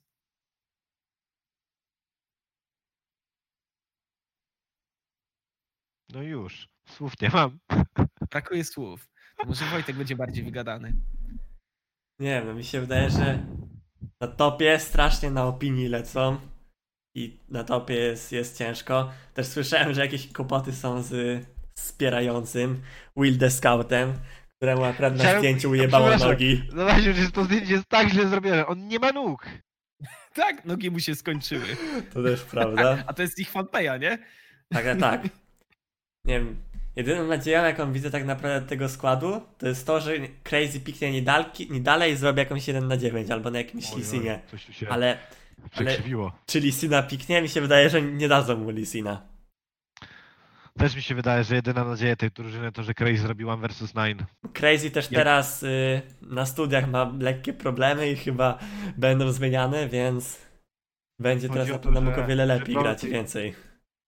Duży problem tej drużyny jest taki, oczywiście grałem w niej, więc wiem, nie jest to, że jakby ci gracze, e, oczywiście tego nie mówię, jakby nie są najwyższych lotów, bardziej chodzi o to, że mają ograniczony zasób, na przykład dlatego jest osoba w postaci e, suba na suporcie, to nie wynika z tego, że Illusionist jest słabym graczem, tylko po prostu jego zasób, który może poświęcić na grę jest ograniczony. To samo wynika w przypadku e, Adama, że ten jego zasób jest ograniczony. Bo freskowy Redifer i Unknown są full time. Liga Legend. Prawda? Mm, Tak mi się wydaje. Nie, freskowy mi się wydaje, że jeszcze chodzi do technikuma. O technikum chyba chodzi, on jest 0-0, więc maturę będzie pisał w tym roku. Tak mi się wydaje. ale nie jestem pewien. Ale wydaje mi się, że na pewno w freskowie full time nie jest. Mhm, mhm. Nie wiem. Renifer jest można full powiedzieć o tym time? rosterze. I Annon jest chyba full time. I on tam chodzi chyba do szkoły zaocznej jakiejś czy coś takiego. Bo wiecie, bo jakby ten problem, który staram się diagnozować, który gdzieś tam między słowami też pada i który możemy zauważyć, czyli jak jeden nie może włożyć 100%, to drugiemu też się nie będzie chciał, bo patrzy na tego z boku, ej, on, on tak nie, nie ciśnie jak ja. A, a ciężko też będzie indywidualnie się pokazać w tej ekipie. WoW do nich dołączył, nie uważam, że byłby to faktor X, który totalnie to odwróci. To jest chyba największy problem tej ekipy.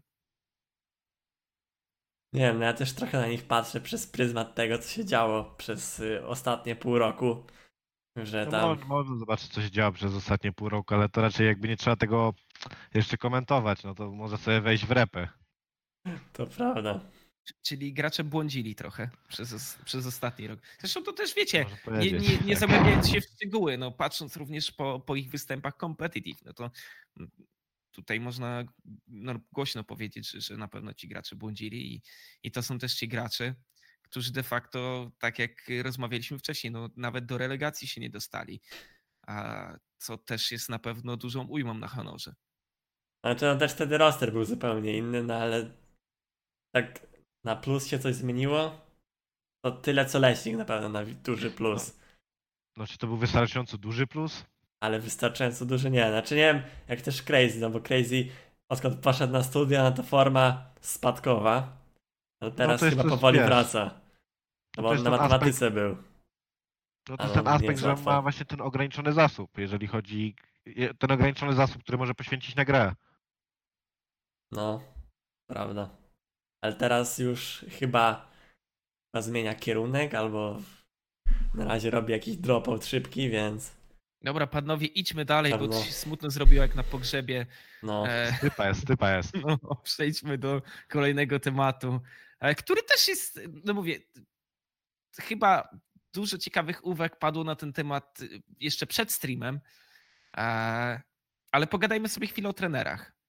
Mm, No bo de facto nie o każdym wspomnieliśmy. Możemy mówić o tym, że mamy już ludzi, którzy mają wyrobioną renomę, o tych, którzy są w nowe buty włożeni bardzo, e, bardzo nowe buty, o tak powiem. Mamy też Sharksa, który ma bardzo dobrą opinię w, w Europie. No i, i i jak, jak oceniacie tutaj tych, y, już nawiązując trochę do tego, czy, czy trenerzy są useless, czy nie? No to może ja zacznę. E, Jeżeli miałbym powiedzieć, kto wydaje mi się, że raczej mam pewność, kto jest dobrym coachem i rzeczywiście ma pozytywny wpływ na drużynę, to na pewno bym powiedział, że Zetural, bo nawet jak z nim rozmawiałem na tym spiku, to rzeczywiście ma, ma wiedzę na ten temat gry i jest też osobą, z którą łatwo przychodzi współpraca. Jakby jest to osoba, której wydaje mi się, że nie da się nie lubić. E, Jest to bardzo dobra cecha, jeżeli chodzi o trenera. No jak już wspominałem, wydaje mi się, że jego wiedza też jest naprawdę dobra i drafty Davis One też się dość pozytywnie zmieniły podczas pewnej zmiany, podczas splitu. A Sharks to jest bardziej taka osoba, która bazuje na informacjach, które otrzymuje od osób, które e, z nim współpracowały i też bardzo często są to pozytywne feedbacki na temat tego gracza.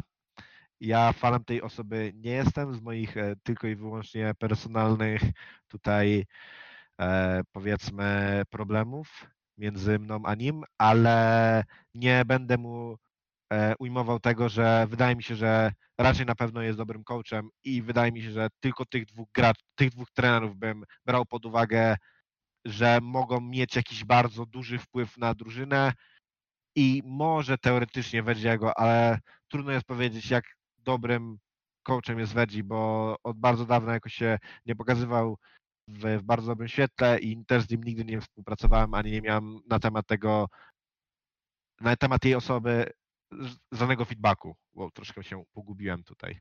No ale tak podsumowując, Shark, Zetural na plus, reszta Ja wydaje że podchwycę na pewno temat jakoś- Zeturala, bo jakby plusem też dużym jest to, że chyba nie ma gracza, który z nim współpracował w Polsce, który by się negatywnie wypowiadał, więc to na pewno a, też wiele mówi dobrego o nim. A Kiao to jest y, człowiek, którego będę obserwował, nie za wiele o nim wiem. Na wyspach, z tego co pamiętam, miał epizod. On subował w Diabolus chyba, tam też jakąś drużynę też coachował, no ale nie znam Tak, za dużo o nim. Zetural się na jego temat właśnie na, na grupie Lolek i Kawunia wypowiadał w bardzo pozytywnym e, świetle, więc chciałbym zobaczyć, bo, bo wiecie, jeżeli ko- ktoś tutaj może wyskoczyć pozytywnie, kogo się nie spodziewam, to dla mnie właśnie będzie to on. E, no i nie wiem, nie wiem, nie wiem jak się No. Flash odnajdzie w tym środowisku, gdzie wiecie, ma samych gości, którzy, znaczy samych, może nie samych, ale ma kilku gości, którzy zjedli zęby na League of Legends. Chyba o Delordzie wspominaliśmy. Nie wiem, czy, czy tutaj warto jest jeszcze kogoś mocno wyróżniać. No, w, tym, w tym towarzystwie tylko Suki się nie nazywa takim trenerem z, z, tego, z tego, co mi wiadomo. No to dobrze, że przynajmniej wiesz, nie przypina sobie łatek, których nie może pokryć swoimi działaniami, bo to jest chyba taka jedna z najgorszych rzeczy, jak ktoś się nazywa takim samozwańczym coachem, a tak naprawdę zajmuje się, no nie wiem, wodę przynosi albo nie wiem, no panami. Stawia screamy. No, nie, Screamy ustawia, mówi, że no panowie tutaj zablokowałem wam screama. Wojtek Options do No. tego tematu. No, zgodziłbym się. Tylko jeszcze mogę o Flashu powiedzieć, że no Flash to jest taka, taka twarda szkoła. Flash to jest taki, zawo- taki trener, który no, jest w stanie zwyzywać i on jest taki bardziej stanowczy. niż taki, Białostocka szkoła psycha nie siada, rozumiem. To jest taka taki, tutaj dotowa. Od Volta, Nika, tamte rejony. to jest taki budżet, budżet CV Max. No, można tak powiedzieć, tylko z Flashem jest ten problem, że no, nie wyobrażam sobie, jak Flash działa tak jak CV Max na swoją drużynę, nie wiem, na przykład takiego Jessiza, który jest od niego starszy o tam 3 lata, czy ile tam Jessis ma. Wyobrażasz sobie Kihisa po meczu, czwarta mapa zaczyna, płacze, zaczyna płakać, a Flash na niego krzyczy. No, I, I zobaczcie, jak plecami stanął do Delorta. Tutaj widać, że obaj reprezentują nieco inną szkołę myśli trenerską. Zastanawiam się tylko jedną rzecz. Dlaczego głowa Delorda jest prawie, większa, jest prawie większa od Flasha? no tutaj takie niestety zdjęcia mieliśmy, nieproporcjonalne, ale trzeba było jakoś No to do, do ustawić. reżysera trzeba zadać pytanie. Ale jest jak jest. No Tutaj cięż, ciężko z tymi coachami, no, naprawdę powiedzieć, jaki mają wpływ.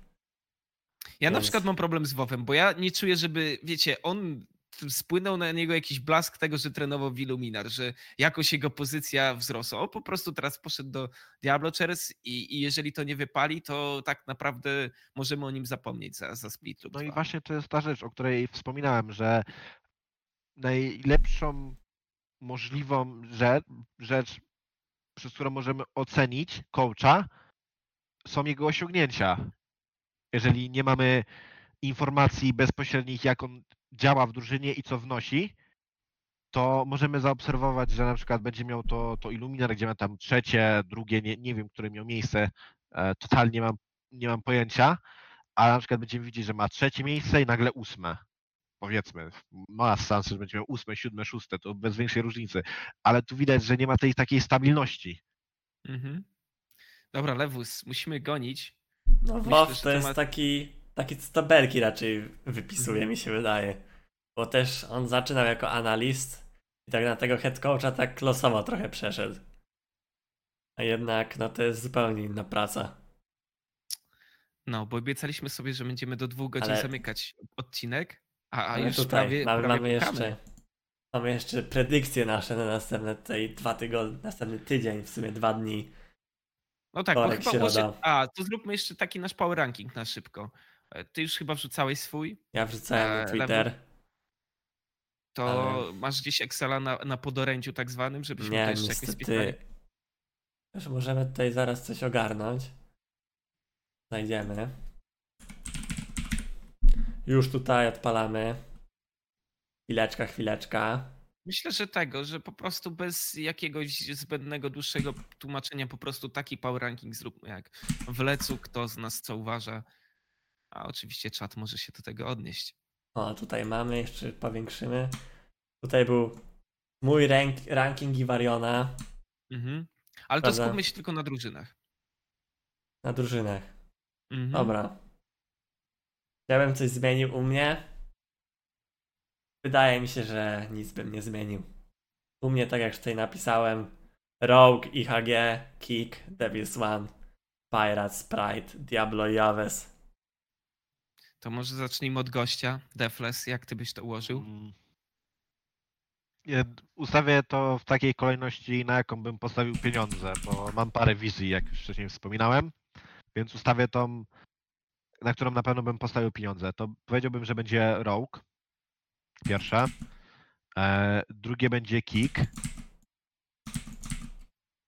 Wydaje mi się, że trzecie będzie Pirates Esports, Devils, e, IHG, Devils, a Pride i wydaje mi się, że Diablo i. Ale to tak naprawdę, jeżeli chodzi o te dwie dolne pozycje, to wszystko się może, no wszystko się może tam naprawdę zdarzyć.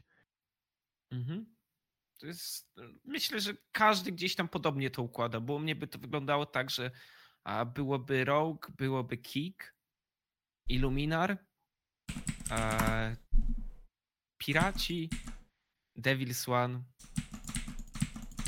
e, Pride oczywiście, a na koniec Aves dałbym nad, nad Diablo. Diablo ostatnie. No, ale tak widać tutaj podobieństwo, bo ciężko tak naprawdę, jeżeli ktoś nie ustawi top 5 Rogue, Kick, IHG, Pirates, Davis One, no to, to raczej standardowo. No i No, Rogue raczej na pierwszym u wszystkich jest. No, można powiedzieć, że pewne trendy się tutaj tak naprawdę wzorują, że wiemy mniej więcej, kto teoretycznie powinien otwierać tabelę i kto mniej więcej będzie zamykał tą tabelę. No mamy ten taki tier, że tak powiem, e, najwyższy, czyli powiedzmy to będzie chociaż, e, no nie wiem, bo to nie do końca się zgadza, ale ja to tak widzę, że mamy Rogue, że mamy Kick, że mamy Illuminar, to są ci, którzy nominalnie powinni walczyć o U-Masters. Mamy Piratów i, i Diabły, które mogą w teorii zaskoczyć, ale też widzimy dla nich pewne miejsce w playoffach i, i mamy Pride, Aves i Diablo, które no na pewno mają jednego slota przynajmniej, żeby się pokazać w tych rozgry- rozgrywkach posezonowych. No, można, można tak powiedzieć. Ciężko No, się dobra, znaczy, można się zgodzić do tego, że Roki i Kik raczej będą reprezentowali Polskę na, na European Masters. No ja tutaj dałem IHG na drugie. Wydaje, że IHG jednak wyciągnie coś tam, a Kick, Kick będzie się gubić i IHG, nie wiem, bardziej będzie tutaj może kreatywnie grać i też Kikis tam na pewno podziała. I No właśnie, Unforgiven się odpali. Wydaje mi się, że rzeczą tego, tych, tych drużyn jest to, że wydaje mi się, że sukces IHG jest zależny od jednej osoby, moim zdaniem, a sukces Kiku jest zależny od efortu drużynowego. Nie widzisz tam takiego jasnego kapitana, że, że to raczej... Nie tyle, że nie widzę jasnego kapitana, tylko wydaje mi się, że Kik nie ma Kik nie ma takiej osoby, która jakby wcześniej już w swojej karierze zaliczała jakieś niesamowite pozycje, że na przykład miała 7 MVP w, w, L- w LEC podczas swojego e, debiutu w Vitality chociażby, powiedzmy. Taka losowa drużyna, losowy gracz powiedzmy. I nagle gra w troszkę gorszej e, lidze. I chodzi o to, że on może mieć znowu ten okres i bardziej o to mi chodzi. Mhm, Że w mhm. Kik nie ma, nie ma takiej nie ma, nie ma żadnego punktu odniesienia, żeby mieć takie podejrzenia. O, Mhm. jeszcze zrymowałem. A w IHG właśnie jest. Właśnie ten Kikis jest takim osobą, która no, może zaskoczyć i może. No, życzę, życzę mu, że jak zaskoczy, to że nawet niech wygra Ultraligę. Ale też, Okej. też Unforgiven z Melonem mogą zaskoczyć, mi się wydaje strasznie. Bo Unforgiven to jest też ten plus, że oni grając naprawdę z Unforgivenem mają jednego free bana. Nie wiadomo, czy na przykład, nie wiem, Kartus nie będzie drugim banem, czy jeszcze czegoś tam nie wyciągną. No bo nie wydaje mi się, żeby ktoś otwierał jednej strony tak, ale z drugiej wiesz, jak mu się ręce będą trzęsły, to, to tam już nie będziesz na 100% tego banowo, bo jakby mówimy o faktorach, które mogą wypalić, mówię tu Meloniko i Unforgivenie, które mogą być naprawdę wybitnymi jednostkami, a mogą na przykład nie sprostać presji, nie? Ale myślisz, że chłop, który gra 24 na 7 na jakimś hardcore muzyce, jeszcze wiadomo z jakich kręgów się wywodzi, to mu się będą ręce trzęsły? Znaczy też musimy wziąć pod uwagę, że to są tylko i wyłącznie spekulacje, które jakby nie mają większego potwierdzenia w jakichś rzeczywistych dowodach, a ja bardziej bym spekulował to, że nie będą mu się te ręce trzęsły, bo jest po prostu wysoko w solo queue i zazwyczaj jak kogoś się bierze, kto jest wysoko w solo queue, to będzie grał dobrze i nie będzie za bardzo ten czynnik presji na niego wpływał. No nie wiem, ja jakby po prostu tutaj biorę pod uwagę, że są to młodzi gracze i, i nie zawsze to się przekłada. No ale to wiecie, to nie jest tak, że ja mówię, że tak na pewno będzie. Po prostu brałbym na to poprawkę, a gdzie przy okazji kick, no jestem pewien o każdego z tych zawodników. Znaczy, no ja Że- chciałbym że- też powiedzieć, że też nie uważam, że tak na pewno będzie, ale wydaje mi się, że ten scenariusz, który przedstawiłem, jest troszkę bardziej prawdopodobny. Mhm. To co, pierwsza kolejka. Tam też chyba nie ma za dużo tak naprawdę mecz, meczów, w których byśmy się zastanawiali mocno, kto wygra. Z tego, co sprawdzałem chwilę przed, No przed raczej, podcastem. raczej obvious są. Mm, Ewentualnie te dwa o 20.30 można się zastanowić. Mhm. Myślę, że tak, że te o 20.30 to są takie spotkania, w których a możemy powiedzieć, że są najciekawsze pod względem wy, wy, wyrównania. No ale wiecie, z drugiej strony początek sezonu, a go startuje z kolorem, to, to może mieć jakiś wpływ. No ale tak jak tutaj dyskutowaliśmy, jednak ten topset nie będzie mocną stroną na pewno, jeżeli chodzi o playstyle Ago. E, Diablo Chess Pride, szczerze, tutaj też wiecie, może Diablo Chess zaskoczyć, ale z drugiej strony faworytem będzie Pride, nie? No to jest tak, taki mecz, że wydaje mi się, że i tak jakoś trudno jest jakby wskazać faworyta jakiegokolwiek w tym spotkaniu. Ale bym I- jednak na Pride postawił, tak czy siak. Ja raczej Mhm. też bym postawił na Pride, ale no to jest takie coś, że to jest 55 do 45.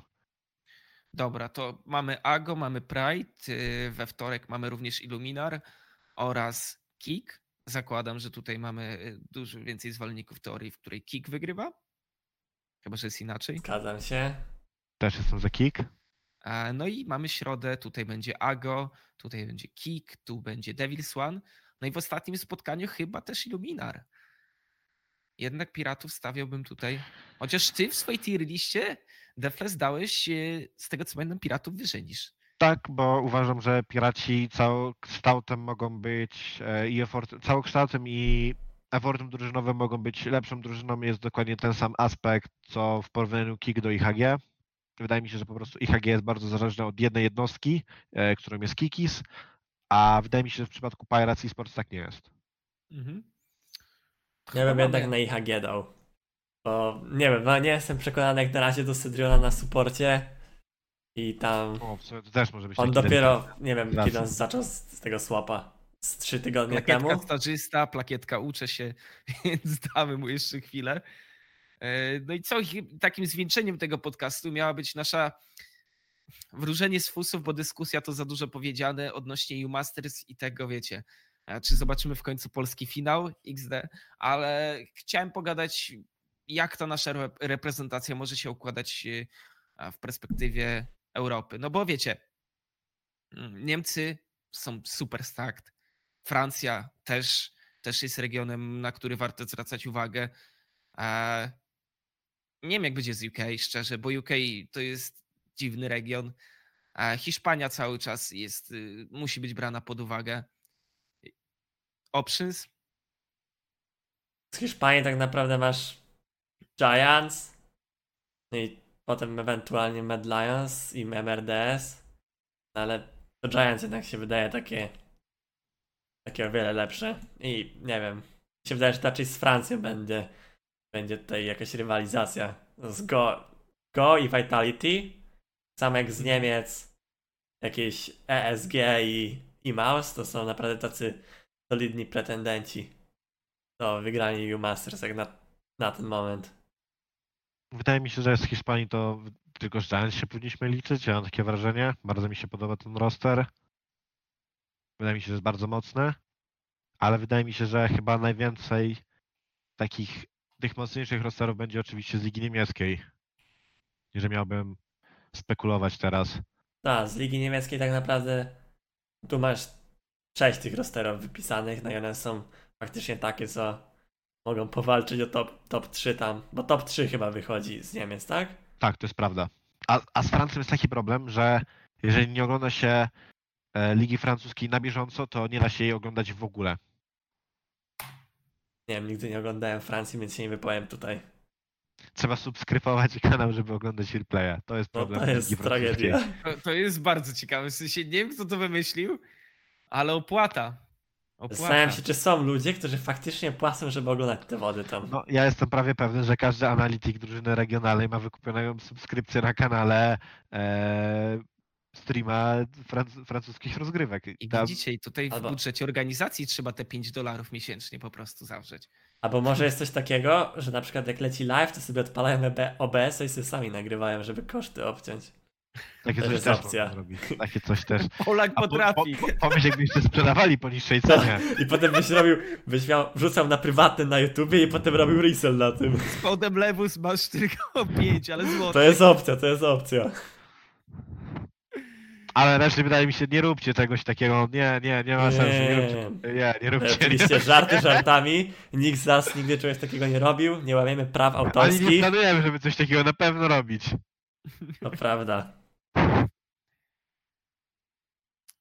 Patrząc na te rostery, może zapytam tylko o, o Ago. Ja- Jak tutaj uważacie, że możemy mieć jakiś apetyt w końcu na, na jakąś, na jakieś miejsce na podium? European Masters? Mm, Na pewno że możemy. tak. Ale czy bym stawiał nas w tym momencie na top 4? Nie. Tak naprawdę trudno oczywiście spekulować. Przed, jakby, wydaje mi się, że jeżeli chodzi o te najlepsze drużyny, to nie jest jakby kwestia tego, jak ta, dobra, jak ta drużyna jest dobra w swoim pierwszym tygodniu, tylko jak się rozwinie na przestrzeni całego splitu, aż do tego European Masters. Bo dobrym przykładem, takim dobrym, niedobrym przykładem jest Misfits, które no, nikt raczej by nie stawiał ich na to, że wygrają cały European Masters. I No, wydaje mi się, że to jest... Myślę, że też niewiele osób stawiało, że tamto Illuminar, które prawie odpadło z turnieju, wtedy zajmie drugie Też miejsce. prawda, też prawda. Wydaje mi się, że to jest tylko i wyłącznie kwestia tego, jak te najlepsze drużyny się rozwiną na przestrzeni całego splitu i potencjalnie tych wszystkich gier na European Masters. Trzeba podkreślić, to jest bardzo ważna rzecz. Tak samo się dzieje w LCK, że drużyny, które wychodzą z play-inów, zajmują bardzo, ale to bardzo wysokie lokaty. Bo Ale czy nie będziemy prostu- trochę narzekać na ten system jednak e, Mastersowy, bo wiecie, ja cały czas będę wracał do historii Rogue z, z pierwszego sezonu w poprzednim roku, gdzie, gdzie ta akademia po prostu z grupy nie wyszła, nie? A później zajęli top 4 e, w Lecu. no, to jest na pewno duży ból tego, No tak że samo na Warsach działa. jest taki słaby. No To jest- trochę lepiej, bo to jest jednak double elimination Double best of no, jeden, no a tak, nie prawda. single elimination best of jeden. Ale no, ciężko, ciężko zrobić taki system, żeby faktycznie on był sprawiedliwy i każdy z każdym nie musiał grać 30 razy. Bo no to jest wiadomo. prawda, no bo to jednak jest turniej, to nie jest liga, nie możemy się sprawdzić w maratonie, tylko raczej, raczej nieco krótszy dystans. No dobrze, chyba wyczerpaliśmy wszystko, co mieliśmy, ale, ale dobrze się rozmawiało, bo też przekroczyliśmy ten nasz us- ustalony czas. Ale oczywiście, nie jesteśmy w telewizji, nikt nas nie zdejmie. Chciałbym podziękować Ci, Defles, za obecność. A ja też wam dziękuję bardzo Mimo za wszystko zaproszenie. chciałbym Ci podziękować. No to są oczywiście żarty, panie, panie Rajonie. Oczywiście. Konwencja artystyczna, tak zwana. Kreacja, kreacja internetowa. To prawda. Gdzie, gdzie Cię będziemy widzieć w tym roku jeszcze? Nie, nie mam pojęcia. A, a przychodzą takie myśli, żeby odwiesić wszy- ten, te, tą myszkę na kołek, czy, czy jednak cały Oczywiście, czas... że tak. Dużo, Okej. dużo, dużo. Ż- O, du- o dużej ilości rzeczy jakby myślę i, i po prostu nie wiem Rzucicie gdzie. sport. No, czy rzucić? Raczej nie wiem, czy bym chciał rzucać tak e, do końca. Raczej chciałbym się jednak tym obracać w tym esporcie w pewnym, e, w pewnym stopniu, bo jednak to jest taka dość spora część mojego życia. Więc raczej wydaje mi się, że tak kompletnie nie chciałbym rzucać e-sportu, ale czy chcę dalej być graczem? Nie mam pojęcia. No No dobra. dobrze. Nie wiem, czy to jest pozytywny akcent, ale tym zakończmy. E, To był podcast Options, drugi odcinek o Lecu. E, Może trochę, wiesz co? Ultralidze. Mo- Może tego, może trochę zajawię, jak to będziemy chcieli w, w przyszłych tygodniach robić. E, Będziemy chcieli Wam przybliżyć te główne regiony, e, jeżeli chodzi o, o cały, cały świat. Natomiast też będziemy starali się na bieżąco podsumowywać Leca i Ultraliga, aby te najważniejsze ligi były cały czas omawiane. Poniedziałek, godzina 20 to jest już data na sztywno, także możecie sobie zapisać w kalendarzu. Subujcie kanał nasz na YouTubie, to też jest dla nas bardzo ważne. E, Pamiętajcie, że Spotify. też jesteśmy na Spotify'u. Mm, Wiesz co, no tak jak ci mówiłem, 150 kilka odtworzeń, myślę, że jak na start, na samym Spotify oczywiście, to jest, to jest y, dobry wynik. Także możecie nas słuchać również w autobusie. Wojtek znowu nie zawiódł. Chyba było tylko kilka problemów technicznych. Parę razy się tam zdarzy coś tam ruszyć, no ale to Na wiadomo. SoundCloudzie można was znaleźć? Nie, raczej nie. SoundCloudzie. A chciałbyś nas znaleźć na SoundCloudzie? Nie jesteśmy chyba aż tak undergroundowi, żeby być na SoundCloudzie. Czy ja wiem? No, mo, może pomyślimy nad tym, żeby na SoundClouda wjechać, no ale Wiem, Wydaje mi że się, również tam za dużo było. Riot Games pytał nas, czy, czy będziemy na iTunes. Także wiecie, no, trzeba się rozszerzać, jeżeli chodzi o działalność. Zobaczymy. No ale dzięki, dzięki wszystkim, że dzisiaj byliście. Jeszcze raz dzięki dla Ciebie, Damian, że wpadłeś do nas. Ja wam bardzo dziękuję za zaproszenie jeszcze raz i dziękuję każdemu, który oglądał. No i tutaj będziemy się zwijać. A Was zapraszamy jutro, godzina 17. Twitch TV Polsat Games. Tam możecie zobaczyć Waszych ulubionych zawodników z Ligi Legend, którzy sobie będą grać. Niestety Liście. bez Lewusa, Oprawa niestety bez wizualna, Mariona. bez Deflesa, bez Również. Kafejkasa. Takie życie. Już emerytura w wieku 18 lat. Wiemy jak jest. Ale będą młodzi gniewni. Do zobaczenia za tydzień. Do zobaczenia. Siema. Oj, nie to. Tylko góry.